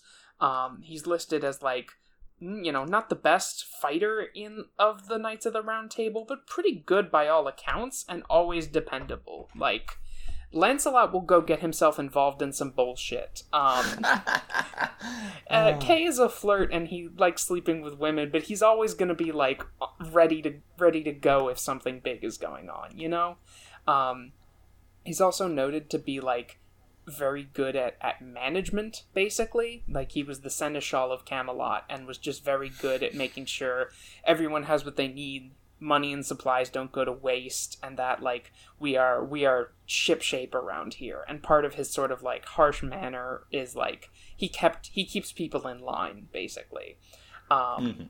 uh one of the kind of interesting things about him and like where i want to put this kind of backstory question is that kay's eventual fate kind of differs and is unclear depending on who you ask who you like version of arthurian myth you're looking at in some versions he is just kind of killed in a duel and arturia has to avenge him. There are some uh, version there are multiple versions where he's killed in like wars with like the romans or the french um, just as kind of a casualty of war. And there are some versions which are like that say he survives all the way to like the betrayal of mordred and the the, the battle of camlann and actually survives past that so he outlives arthur um, or Artoria altogether. Um, I think his age in this one certainly implies kind of the latter backstory, but mm-hmm. he doesn't talk about that. You know, you know, Remy can ask mm-hmm. him like, "Hey, so like, what went down?" and he does not answer, but he's clearly like upset about it, basically. Um, mm-hmm. But yeah, as for his personality, he kind of has this like slightly paradoxical mix where he's a very loyal person, but he's also a really harsh person. Um, and so he's you know he's quick on the insults and he's very hmm. rude um, but he's never like disloyal or you know um, he's never like you know he's on your side but the second you mess up he's going to yell at you or like yeah. make fun of you because mm-hmm. c- can i can i ask a question then about like an interaction mm-hmm. um i think that because remy just does not know what she's doing with the grail ritual Mm-hmm. Um, the moment she sees like this anachronistically dressed person pop in, the assumption has to be that like this is an agent of the mages that are like hunting me, and so I think that the first thing that she does is pull a gun on him. Um, and I'm wondering how we would react to that. I think you would probably like do sick martial arts to disarm the gun, and then like berate her for her gun handling technique. Oh, you know, no. you ever seen if you ever seen that bit of Metal Gear Solid Three? Yeah, like, so, yeah, like that. But what if he was way meaner about it? You if know, if I can, if I can suggest something, he could also let her take the shots because it's it's not a magic gun. I get the impression, and servants That's are true. basically just yeah. able to ignore non non magical non magecraft weapons because uh, they're spirits. So mm-hmm. I really enjoy the idea of uh, Remy like taking the shot just immediately, uh, Kay just watching her bullet ping off him and bounce around the room, and then telling her off for making such a bad decision. yeah, I, I think that the, the sequence of events is that like she pulls the gun, like quick draws and shoots him. It bounces off harmlessly. Like she sighs and holsters a gun. and is just like, well, whatever's gonna happen here is gonna happen. and then he starts berating her, and she realizes like, oh, this is like the berating. This this is like berating that reminds me of like you know my drill sergeants at ranger school, not like of someone who's about to kill me. Mm-hmm. And I think that like it slowly dawns on her like mid rant that he's on her side. yeah, I think the last like personality note that I want for Kay, I'm really inspired by this one quote that comes from um, comes from uh, the book uh, uh, The Once and Future King, which is a kind of like Aw. narrativistic, like which is like a narrative of Arthurian myth, um, Mhm. uh, uh, by T. H. White. Um, and there's a bit where Merlin gets Merlin gets uh, Merlin gets like tired of like young Kay's bullshit and basically tells him that like um, he's going to like bring himself to ruin with his own sharp tongue. And then the narrator says like Kay is somebody who is neither a who's neither truly a leader nor truly a follower and will always and it specifically says that like his heart will always be like straining against like the deficient body that it is in um and so that's really the depressing vibe i want for him of like somebody who is in a bad is in like a weird bad situation and always kind of wishes he could be in a better one um yeah so it's cheery it's really cheery I think that's I think that's a really strong like fate character note to start with. Yeah, Yeah. that's that's real good, and that explains your uh, noble phantasm. yes Real I. I love how grumpy this team is. Ah. like just completely stressed uh butch girl assassin and her six foot five grandpa what about so I. yeah Oh, should I go with Amalia? yeah i was just gonna Let's it. throw to you for amalia and ahab Sure, sure. Yeah, no. Um, so Amalia, in appearance, uh, she's got long auburn hair, kind of lanky, which is why that word was in my head. Uh, she's got some odd scars from her family magic and her family crest, since the way you get like family magic, besides what you biologically inherit, is they basically surgically implant more magical circuits into you from previous generations. She tends to kind of stoop, so she probably looks a bit shorter than she is, and she sort of curls into chairs or corners. Uh, usually wears a sweater coat over an older dress. Uh, she doesn't really dress up for killing, she just more or less dresses the same way at all times. And uh, when she's using magic, her eyes, the tips of her hair, her like fingertips, probably her feet, I guess, uh, like glow with a bit of heat and magic circuits because they burn a little bit too bright because her mage family magecraft is vicious if effective. Um, uh, so she's not she doesn't stand out a lot and tends to sort of hide in corners most of the time but you know when she's out In to kill crevices. who's doing magic yeah yeah she's she's got a certain spidery way to her i think uh, like you know like curling up in the corner possibly with a book i you know um, we'll we'll get to her her potential hobbies but uh, She's, uh, in terms of her background and like personality, she's the sixth generation heir of the line Thedrush, which was an offshoot that got founded after some kind of terrible misfortune befell them. I'm, I'm sure she's been told all her life that they were betrayed, they were treated awfully. It's someone else's fault, definitely, because that's kind of the Thedrush family vibe. They've become more or less like a mafia family as a mage clan, much more openly criminal, much more openly willing to just do things mercenarily than the kind of aristocracy that is a usual mage family. Um, and they are always doing it in the pursuit of their vendetta, which is why they're in the Grail War. So the Mages Association, which is like the the intercontinental, it's not really a governing body. It's more of like a my brain just spat out homeowners association for wizards but that's not really accurate. Um, but they're they're the meddling busybodies based in london but who mostly don't have like power projection so they just let local powerful families run things and say they're associated with the mages association. The thedrush are on the outs with them because they keep trying to murder an important family or an important association like group of some kind.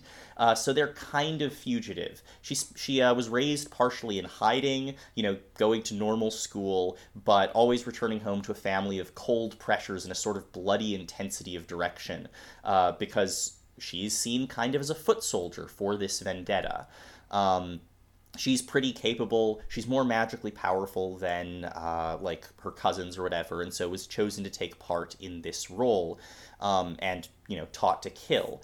And kind of the defining element of her personality is that she really doesn't want people to judge her. Uh, Amalia is kind of soft-spoken. She curls up in corners. She's somewhat retiring. Uh, in part because she was taught to hide, you know, who her family was in case someone had any idea what that all was about but also because she just doesn't want people to be mad at her, to see her as weird or bad, uh, including her family. Um, she really wants to please them, uh, but she, you know, mostly just gets uh, marching orders and a strong sense of obligation. Um, which means that she thinks of mundane life and like the normal parts of her life, both family wise and school, very fondly.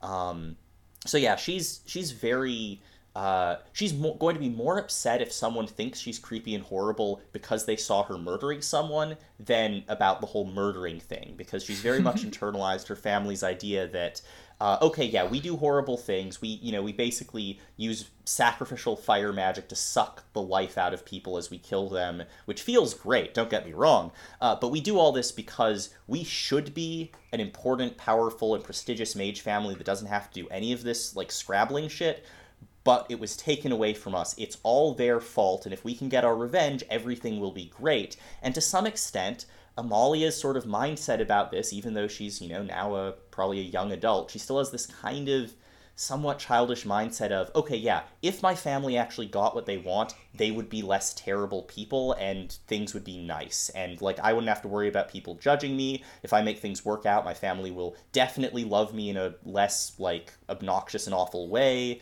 It's you know, it's it's intentionally kind of sad. Um, so she's the way I put it in the character sheet is that she's driven by her family's vendetta, but not really animated by it it doesn't have a ton of emotional meaning to her except as the obstacle that keeps her family from being better than they are. Oh boy. Oh boy. Oh boy. Yeah, yeah, no. In a I, way, that's even sadder.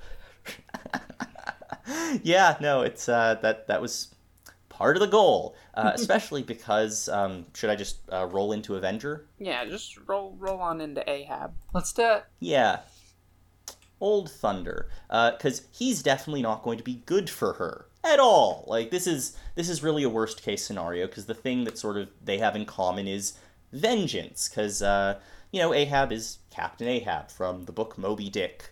Um, in appearance, he's a tall man with gray hair, uh, high brow, and a straight white scar from his crown to his foot, which crosses one of his eyes. Um, the book does not say which side that scar is on, as far as I can tell, and I looked. Um, there's actually, I'm going to copy and paste a piece of art because in Fate Strange Fake, a cool, like, uh, offshoot of Fate by the same uh, like author as uh, Baccano and Durarara, um, and so it has really strong like uh, Durarara energy. Actually, it's a very weird piece of like Fate content. Um, but sorry, just successfully copying and pasting. Hopefully, um, the general, I guess, deal with uh, Fate Ahab in this case is that yeah, Moby Dick's godlike. It's it is truly a cosmic level power.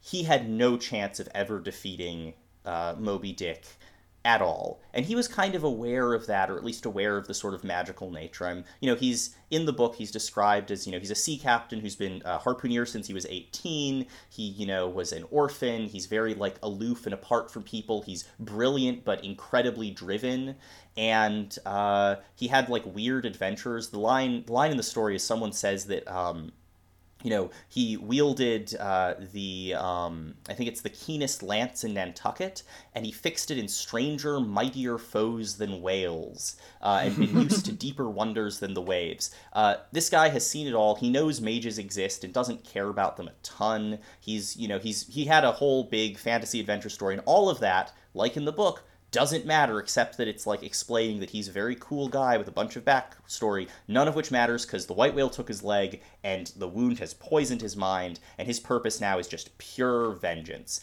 And that's why his knee from, uh, you know, again, don't know which leg, uh, knee from the leg down is just uh, whalebone. It's a whalebone ivory peg. Uh, can I just Sorry. say that the keenest lance in uh, in Nantucket is just an amazing phrase. I love Oh that. yeah, no.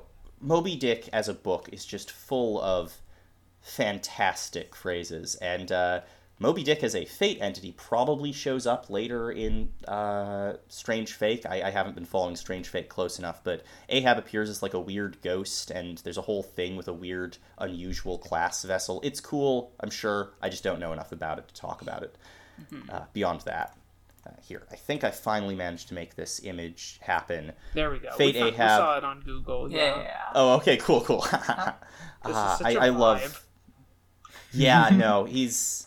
Uh, I, I love it. I love that he's just like casually kind of evil in this picture. Mm-hmm, just like smoking Ah. a pipe. He's not even doing anything, but just like the vibe of him smoking this pipe and kind of like pointing at something is just so sinister.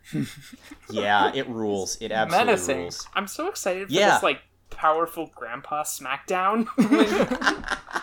it's Oh, just yeah, gonna be yeah. two old men just going at it. Yeah, yeah. But Um, yeah, and his. mm.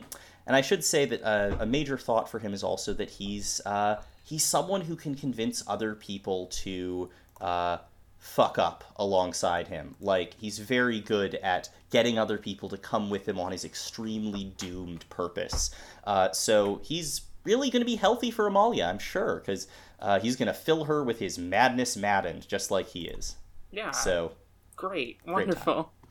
um, Hannah, do you have any other backstory parts for Remy? Um, because I know the servants still have skills in noble phantasms. Um, I do have uh like a capabilities uh section.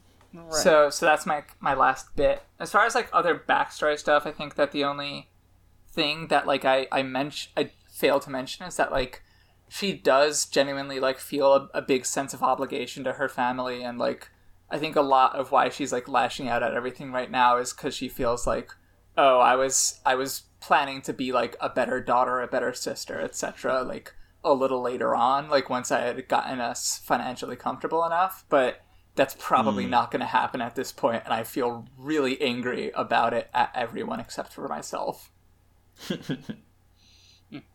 yeah. hmm Yeah. Um. So yeah, Kay's. Uh, he has parameters. Uh, servants have like a strength, endurance, agility, magic, luck, and noble phantasm stat. You know, Um, because this is a JRPG. yeah, they don't Fate is a JRPG. they don't really matter, but I think it's worth uh, noting that um, Kay has kind of like average in everything except for his luck being D and his endurance being A.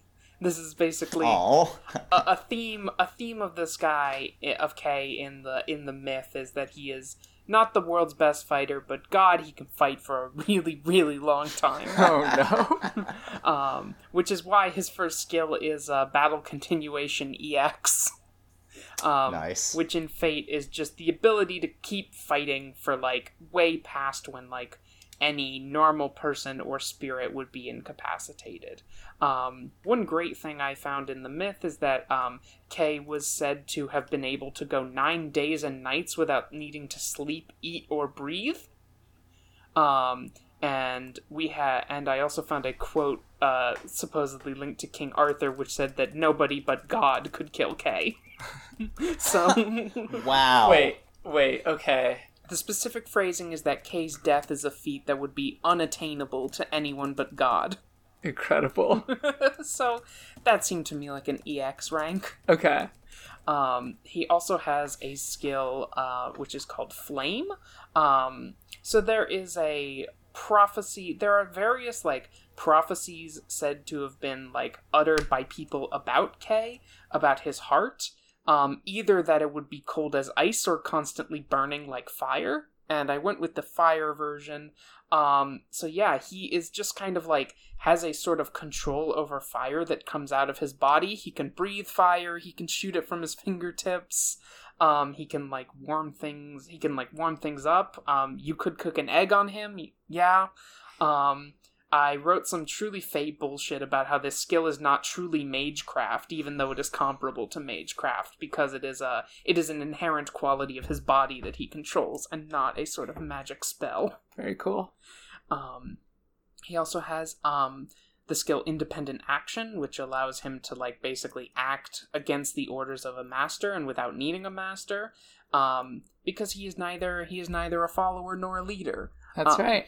He he sometimes uh you know, sometimes Remy will have an idea about how they can do something, and Kay will go, "That's dumb as shit. I'm doing this instead," and then he starts doing it. Uh, Uh, but he's you know he's never disloyal. His idea he always thinks he has a better idea that will allow them to accomplish their objective easier.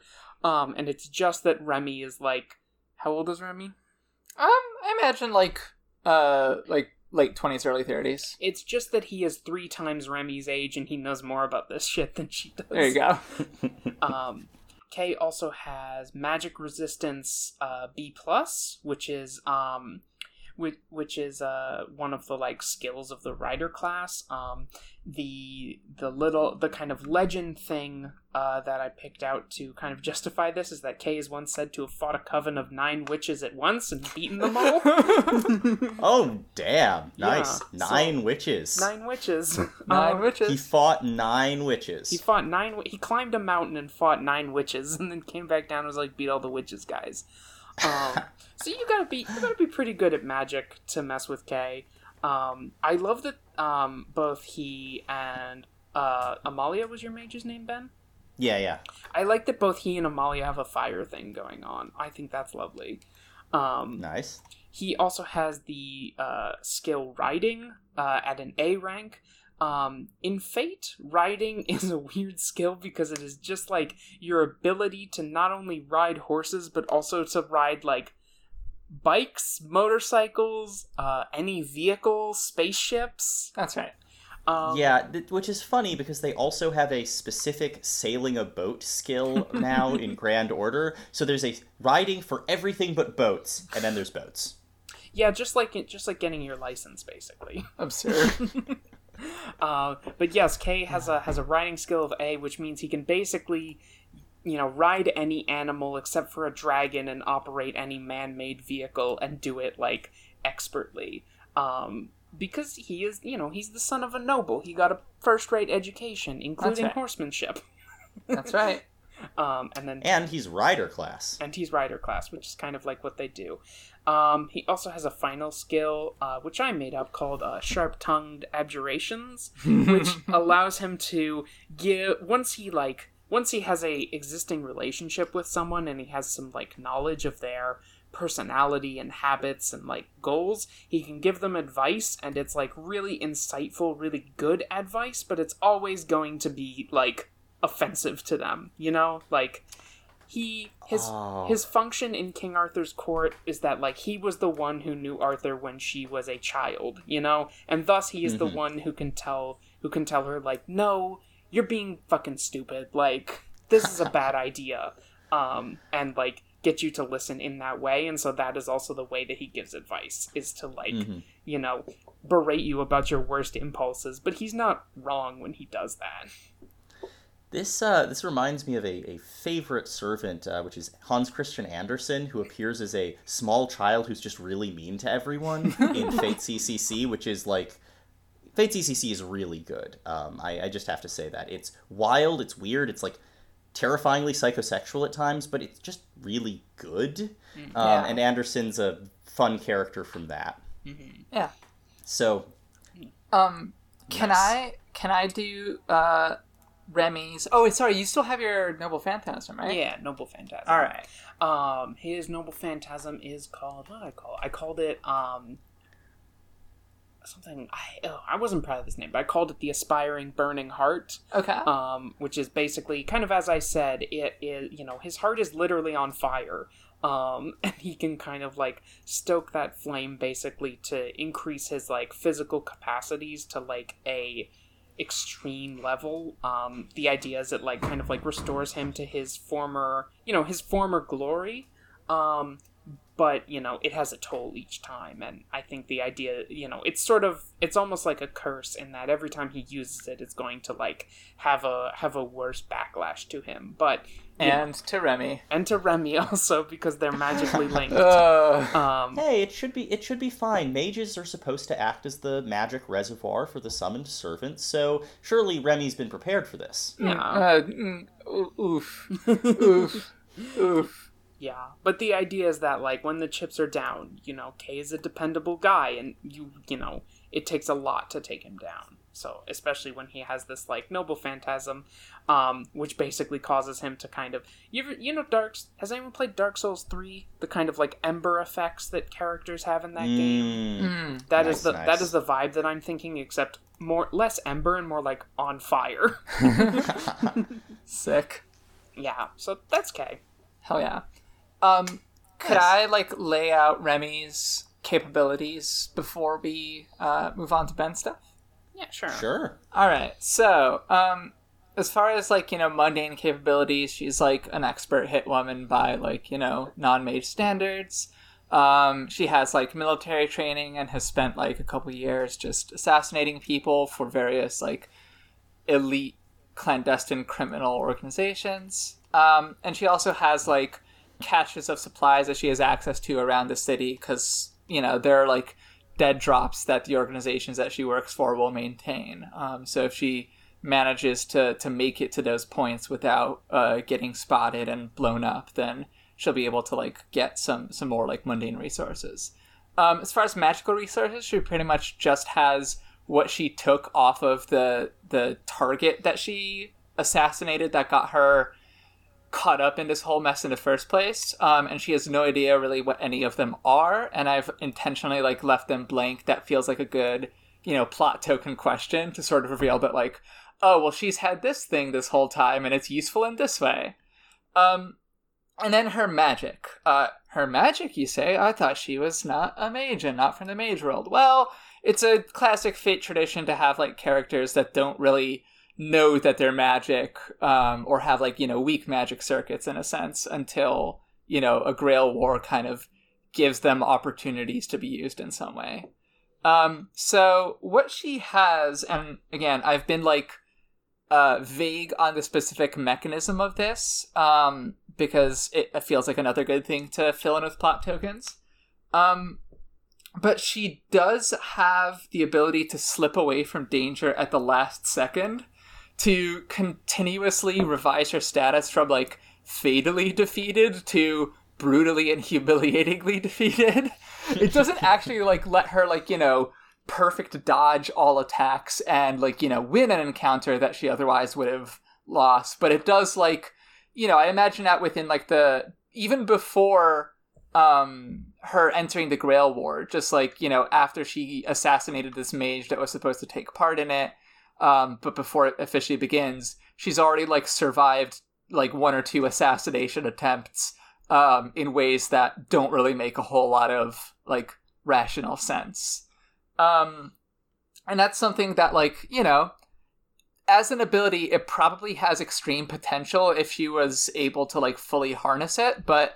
I don't think she's going to be fully harnessing it in the context of this Grail War, um, because you know I can't imagine that someone's going to like take a whole lot of time to tutor her in the application of this. So, what it does just fundamentally allow for is for her to have a lot of these like narrow exits um, that you know still leave her alive and kicking, which I think is a great like you know uh, point of synergy with your like endurance A and battle continuation EX Yeah. that like both of these guys like you could probably beat them in a fight but for some reason they're still alive and they're still an annoying problem Yeah, I like how I like how both Remy and Kay are really hard to kill. Kay because he is like kind of like supernaturally um, enduring, and Remy just because she always finds a way to like pratfall out of the way. Yeah.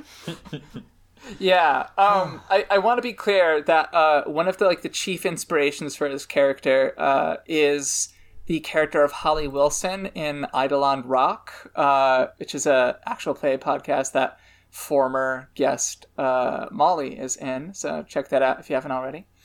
Um who is described like every time she shows up as like the coolest most badass like you know uh just taciturn laconic assassin but literally every time she shows up she gets brutally and humiliatingly owned. Um and i i love her with all my heart and i kind of wanted to like take off of that energy a little bit and combine it with some other influences.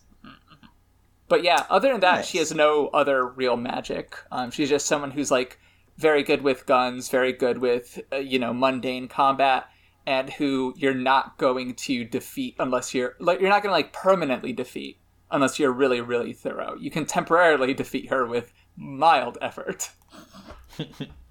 I want to suggest something actually. Uh, Yeah, go for it. regarding, Regarding her magic, which is first of all, it's uh, it's a it's a fate tradition for people to in a Grail War to inexplicably just get better at magic real fast because of various plot things, you know, falling precisely aligned in such a way. Shiro Emiya, worst mage in uh, Fuyuki, is a great example of this. Um, as he gets to be like superhero level magic by the end of some of the routes. But another thing would be that you actually do have someone who's going to give her a lot of advice in the immediate future and who has been around since like magic times. Yeah. So who has- hypothetically, um, he could give her advice that could help her, you know, learn how to harness or use these uh, capabilities. Just a, a place plot tokens could get spent for not just backstory stuff, but like ongoing development of Yeah. his character and skill. A man who may have been known as one of the Enchanter Knights of Britain. Interesting, interesting. yeah, so so I I think that that would like be really cool um and and offer a lot of interesting possibilities for like her arc and her relationship with um Kay. But um cuz I think that like something that I had imagined her trying to do um and this might be with uh Amalia in fact is to just be like okay, well what now that I realize that I'm in this like death tournament, I'm probably not going to win it. But I bet I could like kill one of these guys. So maybe I just need to like offer my services as uh, like you know a a hit woman. It's what I know that like I approach some team and say like, hey, if you can guarantee me like safe passage out of this city, and you know uh, that I won't just be like blown up by a mage the moment my plane lands, then I could take out another uh, team for you. I could, you know, then hand you over my servant and just like bolts. Um, and I think that like that's the way that she approaches this initially because she's like, I I don't want to be involved in this world of mages whatsoever. But I think that like being told that like actually you have like immense magical potential that you should just really learn to harness, and if you don't, you're an idiot. Um, will definitely make her like groan because it's just like, oh no, either I'm gonna die or like I'm gonna be the mage assassin for the rest of my life, and I hate both of those possibilities so much. Ah, nice, nice. Hmm. So, should I go ahead with Team Avenger? yeah. Please. Yeah, so I want to sort of get through Amalia because Amalia doesn't have a ton of like capabilities or uh, elements that haven't already been discussed in terms of her powers. Um, I do want to talk a little bit about like what I think is a very good plot token hole in her backstory, which is uh, who in the cast did she meet in school or in mundane life, and what did they do that will arrest her hand when she tries to kill them? Because I think it would make sense for Amalia to be pursuing uh, Remy at the start of the story. Like, that she's aware of Remy and uh, knows that, you know, this is someone that she's supposed to kill. And I think maybe rather than meet in school or mundane life, because you don't have to fill in these plot things, it might make more sense if Remy, uh, you know, just has been her target for maybe a little while, has slipped out a few times. Uh, so she possibly uh, has basically only known Remy in the figure of she is a mage trying to murder you, and uh, that would be a really interesting place for her to start off sort of wrong-footed because she really again doesn't like people knowing about that side of herself, but she's not going to like try and murder someone to cover up that she murders. She'll just treat it like a really really embarrassing secret of hers that's been discovered. Yeah. Um, and, and, and I mean, like, you know, I, I think that from Remy's perspective is just like, oh, um, I didn't see anything out of the ordinary about this. Like, my impression is that you all murder because literally every one of you I've encountered so far has tried to murder me specifically. and you have joined a murder tournament, so That's right. Yeah, it's it seems like your guys' uh. deal. I don't know why that would be embarrassing for you. Also, also, I think if also I think if Remy were to ask Kay, I think Kay would be like, "Well, only time I've ever talked to a wizard is when he was trying to kill me, except for Merlin. But I don't like Merlin." I don't know if anyone Fate likes Fate Merlin except all the fans. Uh, Just huge troll. oh God, yes, he would have been talking to Fate Merlin this whole time. oh yeah, oh that that guy. Ah, but yeah, and so Amalia's magic is pretty straightforward, like mage magic in this setting. She can throw around curses, make you know wards and tripwire kind of things. Uh, but yeah, has a certain unpleasant or like unpleasantly direct and violent mode, even for uh, fate magic. You know, just sticking her fingers in someone and sucking the life out of them with a spell, kind of things. Uh, again, she gets like kind of she gets a little high on it. She gets a little like energized and a little loopy from draining energy out of people uh, when she's doing that sort of thing. Which again, she just thinks is the most embarrassing thing ever. It's you know she's you know it's a lack, lack of control. It's, it's murdering people, which is a messy and gross business. It's you know again not so much a moral issue with it and just more of a oh I can't believe you saw me like this. Let me go clean up. Um, yeah and possibly this can turn into a moral thing, but it doesn't sound like Remy's going to be that that type of uh, person, mm-hmm. given Remy. Like what kind of person? Uh, Sorry. Uh, the kind of person who would be like, maybe murdering people is wrong. Maybe you should stop doing that, because you know, Remy also murders.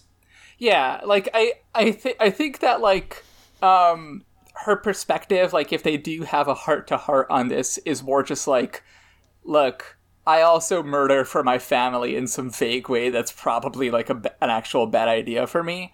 But just like, if you're doing this, then you've got to let it be like, you know, uh, a job and a, uh, like, a thing that you do rather than like a pathology. Like, you can't get too, like, wrapped up in it. You can't get too, like, scared about like how people see it or whatnot. You know, if if someone finds out, then yeah, you would eliminate them if they're a threat. But I think that it's it's more of like an advice of like have confidence in yourself. It's okay to murder. You don't need to be weird about it.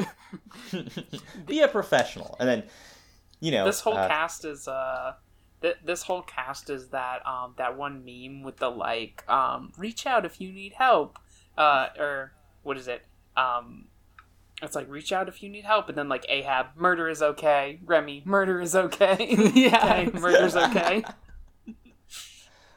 remember to drink water. Ah, uh, Ahab does not remember to drink water. Uh, Ahab is definitely representing here the very unhealthy relationship to your job as a murderer. Yeah. Because for him, it's more of a, a, hobby or a. It's, it's really a sideline in his whole uh, kill Moby Dick thing. Uh, but yeah, Amalia's magic is pretty straightforward. There's some open questions of like, what other side effects or methods does the Thedros family crest do? Is there something weird about it because it's this sort of reconstructed thing over the last six generations? Or, you know, th- those aren't necessarily worth a plot token when you make the character. There's like places you could go with this, not things you need to know to make the character make sense and therefore need to be filled in. Um, but yeah, so that's Amalia. I think that covers her sort of magic stuff. And then Ahab has stats. Yay, parameters. I love them. Let's do it. Uh, yeah, his, his parameters are actually surprisingly similar to uh, Kay. Um, I think he has probably a weaker strength than Kay, but he's got a, you know, I, have used like the minus and plus a few times to show like, oh, in some situations this is better than its normal stat, which is a real. It's a way of uh, wimping out of actually just assigning a stat and staying with it. Uh, but it's also a way of making fun uh, noodly bits. Obviously, he has luck D minus. Um, not a lucky man, Ahab. Yeah. Uh, he lost a leg. Uh, you know, magic D. He doesn't like personally do magic. Uh, agility like B minus because again, missing a leg. Um, but he does have endurance B plus because he's coming out in sort of the same direction as Kay's. He's a very enduring servant, but doesn't have a ton of personal like offensive capability before you get into like the weird shit Ahab gets up to. Because uh, he has a skill which is Madness Maddened, which is taken f- directly from the uh, text of the book. So I was like, oh, that's a term that sounds sort of like a fate skill. Um, and he has that at EX because uh, his um, he's just never going to do anything but pursue his uh, monomaniacal intention. He's utterly dedicated to it, and not only that, but he can um, sort of spread it to other people. Uh, his fire, his match lights their fire, as the metaphor in the book, and so this is sort of like his vengeance has a magical and contagious quality to it as a heroic spirit, which is why he's Avenger class. Um, which is again like it's not a good class to have. The original Avenger is like basically if we filled a human shaped blob with corrosive nothing and hate. And then he became a very good boy. Um, so, yeah, Ahab's sort of, I guess, game plan as a servant is that he'll survive long enough to talk some people onto his side, to make his plans, to sort of spread this uh, desperate vendetta and potentially um, sort of throw things into that, uh, that angle. And honestly, on some level, it's possible he and Amalia don't make much headway there, and it's mostly a story of him dragging her down into an unwinnable fight. Um, but he's never going to turn back from that or make a decision that isn't fundamentally driven by his absolute desire for the Grail so that he can kill Moby Dick. Um, he's also got charisma A because in Fate the charisma skill is like about leading people. Um, so you know people will follow him and he can you know lead them well. I think technically speaking, the charisma skill is supposed to make people more effective when they follow your like instructions. It's like a leadership skill, um, but it's called charisma. Mm-hmm. Uh, he's yeah. also got something that I discovered from reading the like uh, like power sheets for the Avenger class vessel concept, which is accumulator that he just like attracts his his hate is so uh, powerful and directed that it generates magical energy. So he can sort of power himself a little bit uh, get more powerful over time which very much fits the the imagery in the book. So i just thought that was cool. I don't really have a, a game plan for that uh, obviously he's got rider on the storm the the sailing thing because he doesn't have rider because he's not a rider but he does have the storm rider which lets him do boats and only boats um, and silly. battle continuation C plus because uh, um, he's certainly not at Kay's level of endurance, but he is uh, distraught. He is you know constantly going further than his body will actually handle. It's it's a major theme with him in the book is that he um, his mind will never retreat. His soul and his body will both sometimes freak out and fail him or just not be able to do what his mind intends, even though his mind is so absolutely unwilling to stop. Uh, so he doesn't have a strong battle continuation as uh, Kay by any means, but he has a little. Uh, and then he has a skill that is just a problem for him. Oh no. Nemesis EX. Uh, it is. It's not EX because it's the largest. It's just it can't be measured. This is not something that has like a, a scale. It's just that he is the enemy of Moby Dick, a phantasmal beast, and I've sort of brought in the idea. I think Strange Fake suggested this that like Moby Dick is like an incarnation of Nemesis, of like the enemy, the the thing that punishes hubris and sets the limit of the world for humans and the law. And so it's possible that if Moby Dick is not just a super powerful white whale, but something else, that sort of energy or entity or involvement might start getting involved, empowering Ahab's enemies or ensuring he has this like grand final confrontation that is supposed to end with his death. Mm-hmm. Um, this is also why throughout his character sheet uh, there are bolded sentences saying things like he is doomed to failure. It will not work, and he will not attain his vengeance. He will drag his master down with him, uh, which are all sort of the insertions of the nemesis skill into his like spiritual framework because i love screwing around with fate pa- like character sheets and fake stats it's just it's so much fun mm-hmm. it's sick yeah yeah I'm I'm very I'm I, I'm very pleased with myself. I would say smug about it. Um, love, and then yeah, this idea his... of Moby Dick is like kind of Moby Dick is like a phantasmal force that just tries to, like Moby Dick is like liter- Moby Dick in Fate is like literally the thing that Ahab from Moby Dick believes Moby Dick to be. yes, yes, exactly. Like that's that's the thing. I mean, maybe it's a li- maybe it's different or not quite what he thinks it is because he just thinks it's evil and must die. Like Moby Dick is the thing in the world that makes it bad. It is yeah. the I think the phrase in the book is the subtle demonism that cracks the lees and you know cracks the muscles and is the evil in the lees of all things. But you are uh, speaking of a whale. yeah, exactly.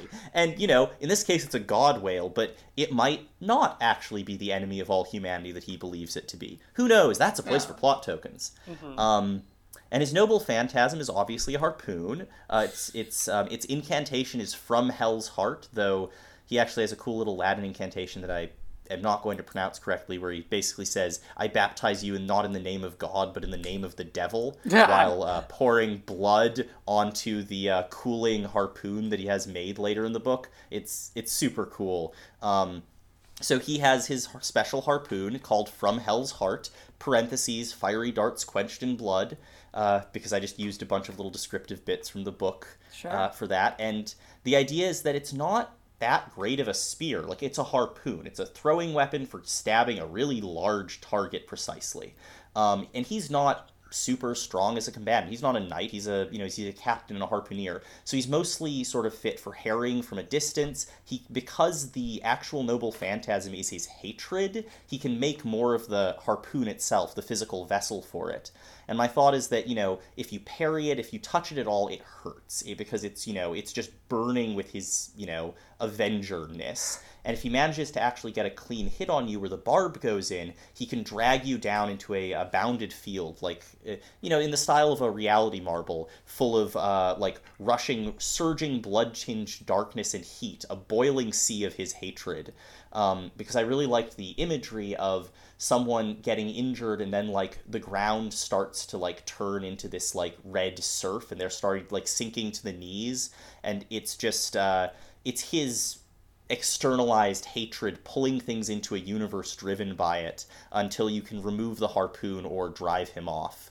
Um, so yeah, he's got sort of a harassing, harrying from a distance, horrible curse style, rather than you know Kay's very stand up, take it. Uh, I think, think frankly, heroic style of fighting as a, as a knight. Yeah. But it- it will be the Grandpa Smackdown Yeah. essentially. Yes, there will absolutely be a Grandpa Smackdown, uh, even if he manages to drag. And I think there's a really cool interaction there where if he manages to drag Kay into his uh, into his reality marble of From Hell's Heart, you know, dragging him into Hell's Heart, um, Kay is very well prepared to just tank it, right? like, just battle continuation EX, endurance A, just like floating in this darkness with a sword trying to move towards the light until eventually Ahab runs out of uh, magical power. Amalia runs out of magical power to maintain this noble phantasm for so long. And, you know, I'm assuming Kay wouldn't be doing great after that, but he still gets spit out of hell, uh, which I imagine would really annoy Ahab. He gets spit out of hell and he can breathe fire. I want to stress this. He can breathe fire. God, these characters are sick. Again, what I- if the, what if the great uh, recurring themes of this podcast is that like we promise we didn't coordinate these characters?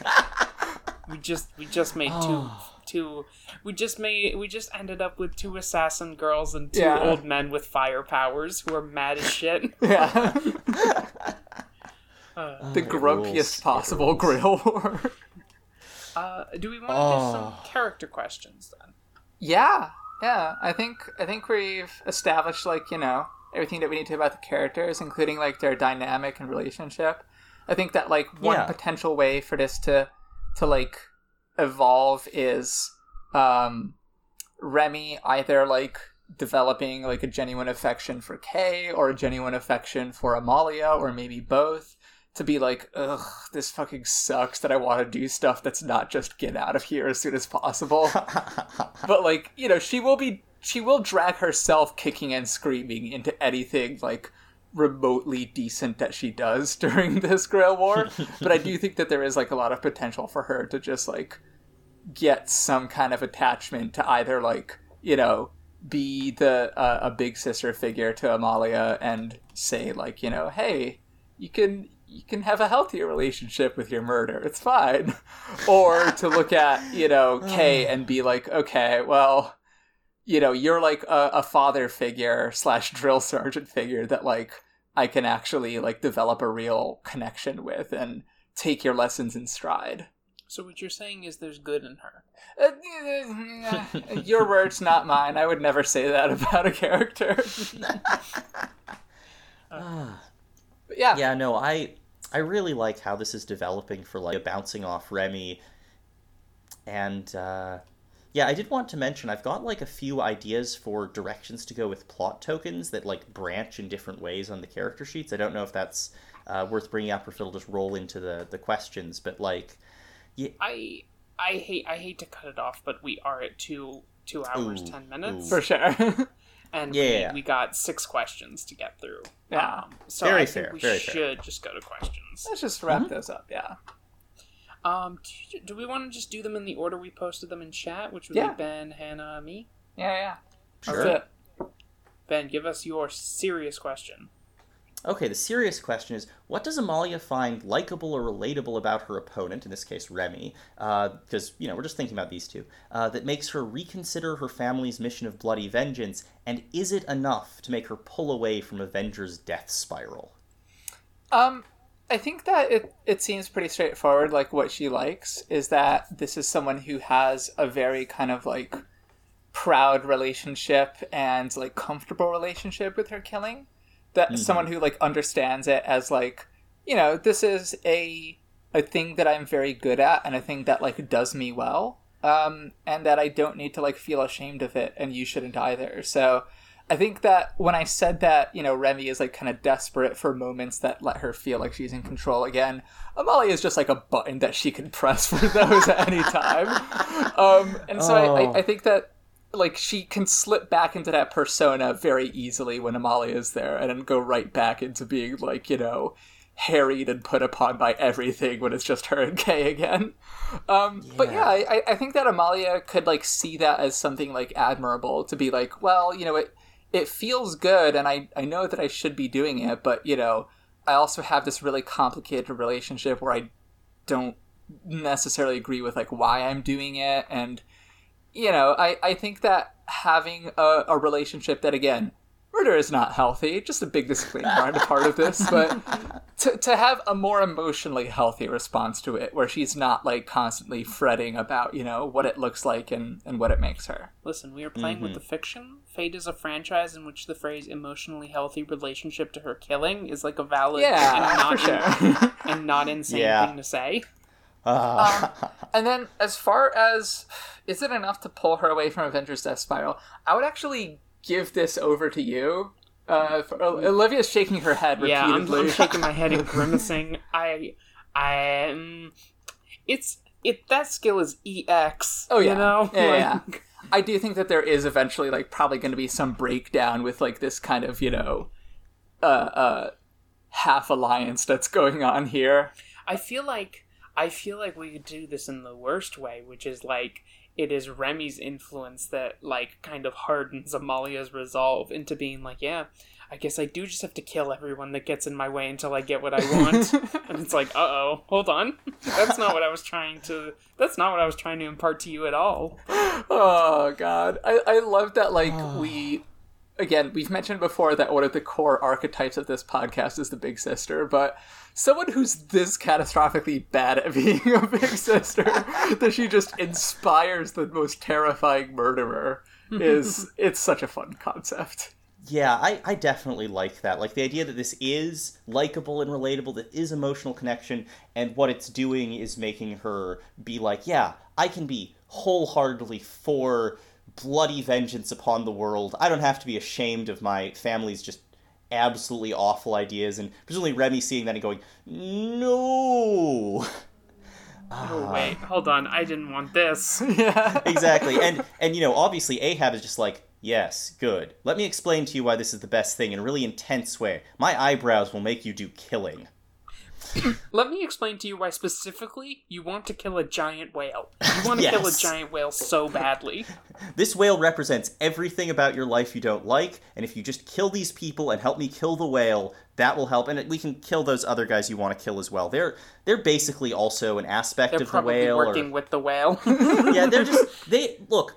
The whale exists, and as a result, people like them exist. Don't ask about the middle part; it doesn't matter. The connection doesn't matter; it just happens. Yeah, I, I I think that Remy's perspective on Moby Dick is that like she, mm-hmm. she's like, wait, I, I I like had to read this for class once upon a time. I thought he was just a whale.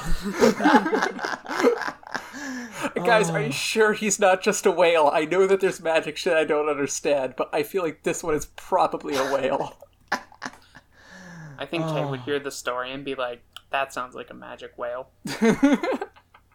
yeah, I I also really like the idea of the magic whale showing up, like the nemesis stuff showing up, and just not being at all the kind of like demonic hell thing that Ahab considers it to be, but is something a lot more mm, amoral or complicated, or even just like even in some way positive. Like, yeah, I you know there exist limits to the world, and humans constantly break them because this is the Fate franchise.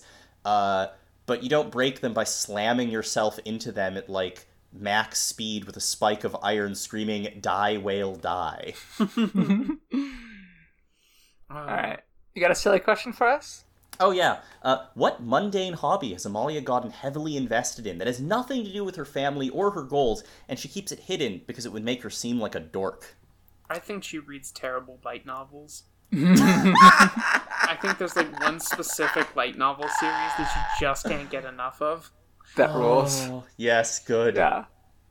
Um, Oh. my idea, and but I do really, really like Olivia's. But my idea was uh, that she's really into gacha games because those are something that you can do in the corner retiringly. Um, they are uh, very unhealthy in a sense in that they have predatory monetization, uh, but they give you a constant little endorphin rush, and those all seem like things that match with her vibe. Oh yeah, and there's even a whale metaphor there. That, that Oh it's, god. it's great. It's amazing. Yes. Yeah, Uh, you can choose one or both of those. Um, I mean- you know, She could potentially be have a gacha game that's connected to a light novel series, or perhaps a, a series of uh, visual novels, uh, anime, a multimedia franchise that she's uh, a big fan of. there are none of those in the Fate setting. Next question. All right, I believe next question is yours. that's right. Um, okay, so my silly question is: What is the most cheeky, over-the-top, convoluted, hitman-assed way that Remy has ever taken out a target? Ooh, ooh. Um, I definitely feel like something where she had to like uh, impersonate like I'm thinking like medieval times and impersonating like someone not necessarily literally medieval times like it's some big real ceremony where she had to get up in like genuinely like cool uh, old school uh, like uniform in some way and was holding like a halberd and so she has in fact killed someone with a medieval implement That rules. uh, yeah. like like she's like that. she's I don't know assassinated the Pope in the in the like persona of a, of the Swiss Guard or a cardinal or something. They use they have halberds. I don't know if they use them, but they have halberds. yeah. I think. I think they could use them. if Swapped out the to. ceremonial prop halberd for a real halberd. Uh, that's not even getting into the fact that like fate Catholicism has like magic assassins of their own. That's true, they do. Um, all right, and my serious question is: What is the bleakest, darkest, most craven deal that she would accept if it meant getting out of this alive? I think it is like you described it like what if she got her wish and then like the fact that she was safe from from retribution by mages made her like the ultimate mage assassin. Um I feel like she would honestly just like become a mage family's assassin. Like Yeah, I think if it really meant like, you know, that she would have like, you know, if she makes a decision of like, okay, I can't get out of this world, but like I can have a powerful enough ally that like I stand more of a chance, I think she would take it. Oh, I wonder if there's a really shitty mage family that uh, likes assassinating people, does a bunch of vengeance, and basically is not making good decisions ever. That would absolutely hire someone like that. Hmm. God, I I love the idea that like you know at the start of the Grail War, like uh, Amalia sees her as like very you know cool and someone to look up to, but by the the third year of her like perpetual service as like you know the dog of the the Thedrush family is just like oh her eyes are like completely dead at this point. Not Oh, because of the killing. she's she doesn't mind that but because she has to be around mages constantly. Uh, that's that's just very quickly this is something that i i really wanted to center with this character because um i think that there's an instinct with a lot of like people making Fate characters to to have someone who has like a principled antagonism towards mage society um because like mage society is fucking evil right it's it's really exploitative it is you know double imperialism and and double aristocracy in so many ways It's um, an engine run by f- family trauma and surgically inserting super weapons into your children. Exactly. Um, and like you know, uh, Remy fucking hates mages, but not for any kind of principled reason at all. Just because like they are personally unpleasant to her and keep almost killing her.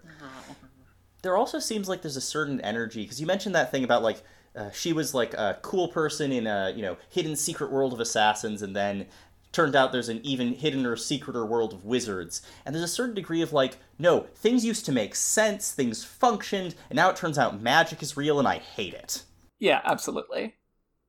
Mhm. Um, Olivia, do you got questions? I do have questions. I want to. Uh, I want to ask my serious question first. Uh, Let's do it. Since I'm the last person, I want to ask what is the meanest thing that uh, Rider Kay ever says to Remy? I think I I've been thinking about this, and I think I have an answer. Okay.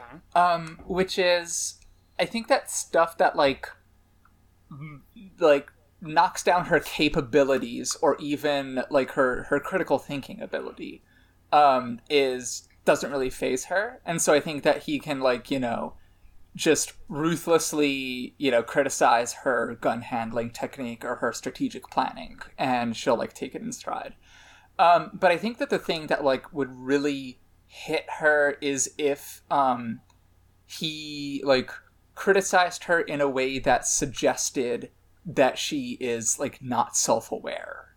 Um, because i think that she kind of draws a distinction between herself and like previous generations of the adair family that like oh they're all the guys who like you know got killed in you know vietnam or desert storm or whatever because like they were you know some of the the few like people who are stupid enough to believe in their own family myth instead of just like making millions of dollars off of it and like opening cowboy themed restaurants or something like that.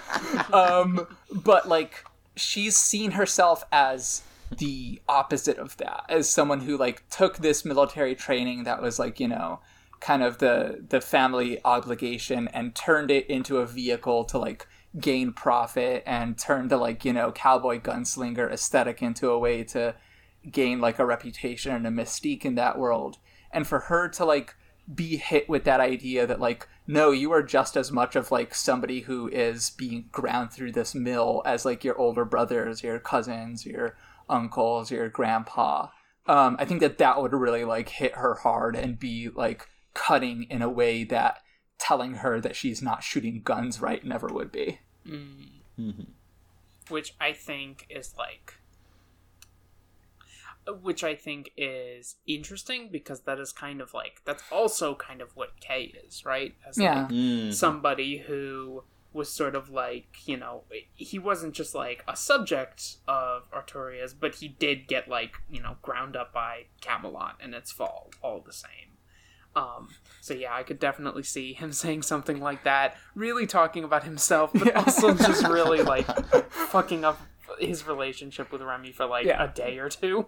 absolutely I love fate.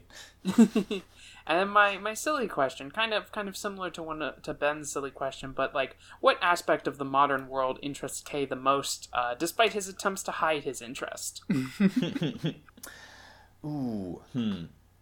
I have a very a very goofy one, uh, Alright. which is like race cars and like like motorcycles and you know things that go fast and like you know he's an he's an that. aristocrat he's a knight he he wanted you know he had a cool horse and now he's just like wait we made metal horses that you can just like gun down the highway like he's got a certain degree of like dad reading car magazines vibe about this I like that. I like the idea that like they get an opportunity to like get a cool car and then like at some point it becomes clear that like he's really invested in this cool car and like knows things about it that are not just like cuz in Fate the there's like a degree to which magically like servants learn what they need to about the world, you know. Yeah. Uh, but there's Yeah. a degree to which like it's like, like hold on. You did not get like magical knowledge of like my Mustang's like really specific engine configuration. You Yeah. you popped that trunk and started looking at things. so so I have a question then. Does that mean that like he sees as as one of the few surviving examples of like living a proper noble life um as like people who are like oh yeah i'm like 18th in line for the throne of monaco but mainly what i do is like you know race formula one cars and like have a bunch of parties with my eurotrash friends I, I think I think he would be disdainful of that, but I think if they ever went to like a like a, a real like race car thing, like some Formula One shit, he'd be like, ah, a joust. this is exactly like if they watch sports, he'd be like, ah, jousting. I remember this. Like, yeah, I feel, God. Like, I feel like his complaint about the the you know uh, millionaire fail sons of uh, distantly descended from the throne is not so much that they are doing stupid parties and running around doing cars because knights did that a bunch. It's that they're Yeah. not also effectively managing an estate. yeah, It's that they're, do- they're doing all the fun stuff, but they're not doing like the responsibilities. Whereas I imagine he personally would clean this car with like ver- with like a power washer and stuff. Like I, the the I, I I fence and my fencing coach is a wonderful guy and he has a hobby of car detailing. He likes to clean cars. Like you can pay him like 60 bucks and he will use a power washer and like carefully go over everything and the car will just look ridiculously like pretty when it's done because he just loves messing with cars and cleaning them and making them like function. I'm just imagining Kay having exactly that energy, just smiling through his mustache, pulling out a power washer and being like, "This invention is good. I have nothing bad to say about it." God, that's so good. I enjoy the girl. What is this? I'm enjoying this. uh, that's great. All right. Yeah. I I feel I feel like we can just about wrap this up. yeah. I really, I really enjoyed this episode. Thanks Yeah. for coming on, Ben. Oh yeah, thank lovely you so much for having me. Thank you so much for having me. It's been wonderful. Yeah. Do you have anything you want to plug before the episode ends? Uh, I guess if you enjoyed hearing about Ahab and you know occasional breakouts of whale talk and those higgledy piggledy whale statements, there's a podcast called Higgledy uh, Higgledy Piggledy Whale Statements that I am one half of, um, with my co-host Mark, who has Yeah. a special connection to Hannah. He's my husband. We're married. Yeah, Mark's cool. Mark's real cool. Um, yeah. Yeah. we it, it's uh I will I will second the plug for Higgledy Piggledy Whale statements. It's a really fun podcast. Uh, Okay, well, I guess I have to third it. Aww. for you, forced, forced to co-sign the endorsement of your husband's creative Uh, output. I, I'm still just like in the Remy mode where I'm just like dragged kicking and screaming into stuff that I want to do. Uh, yeah. Yeah. Um, yeah. Uh, you can follow me on Twitter at Great Grebe, uh, where you can find my other Which is a kind of bird. Is a kind of bird. Uh, where you can find my other podcasts, uh, including uh, Attention Duelists, which is me and my girlfriend Nora's Yu-Gi-Oh rewatch podcast. Mm-hmm. Uh, by the time this is up, we'll probably be on our third episode. Well, Cool. we're watching we're watching original Yu-Gi-Oh. Uh, Kaiba has green hair. The colors are weird. Um, Yami Yugi is basically Jigsaw. It's a whole thing. And you can follow me on Twitter at Hanayolo. Uh, that's YOLO spelled Y O L E A U. yeah. All right. Mhm. All right. Um. Until next time, uh, it is just a whale. You don't gotta kill the whale. Kill the whale. Until next time, kill the whale in your in your brain. yeah. All right. Peace. bye bye. Peace.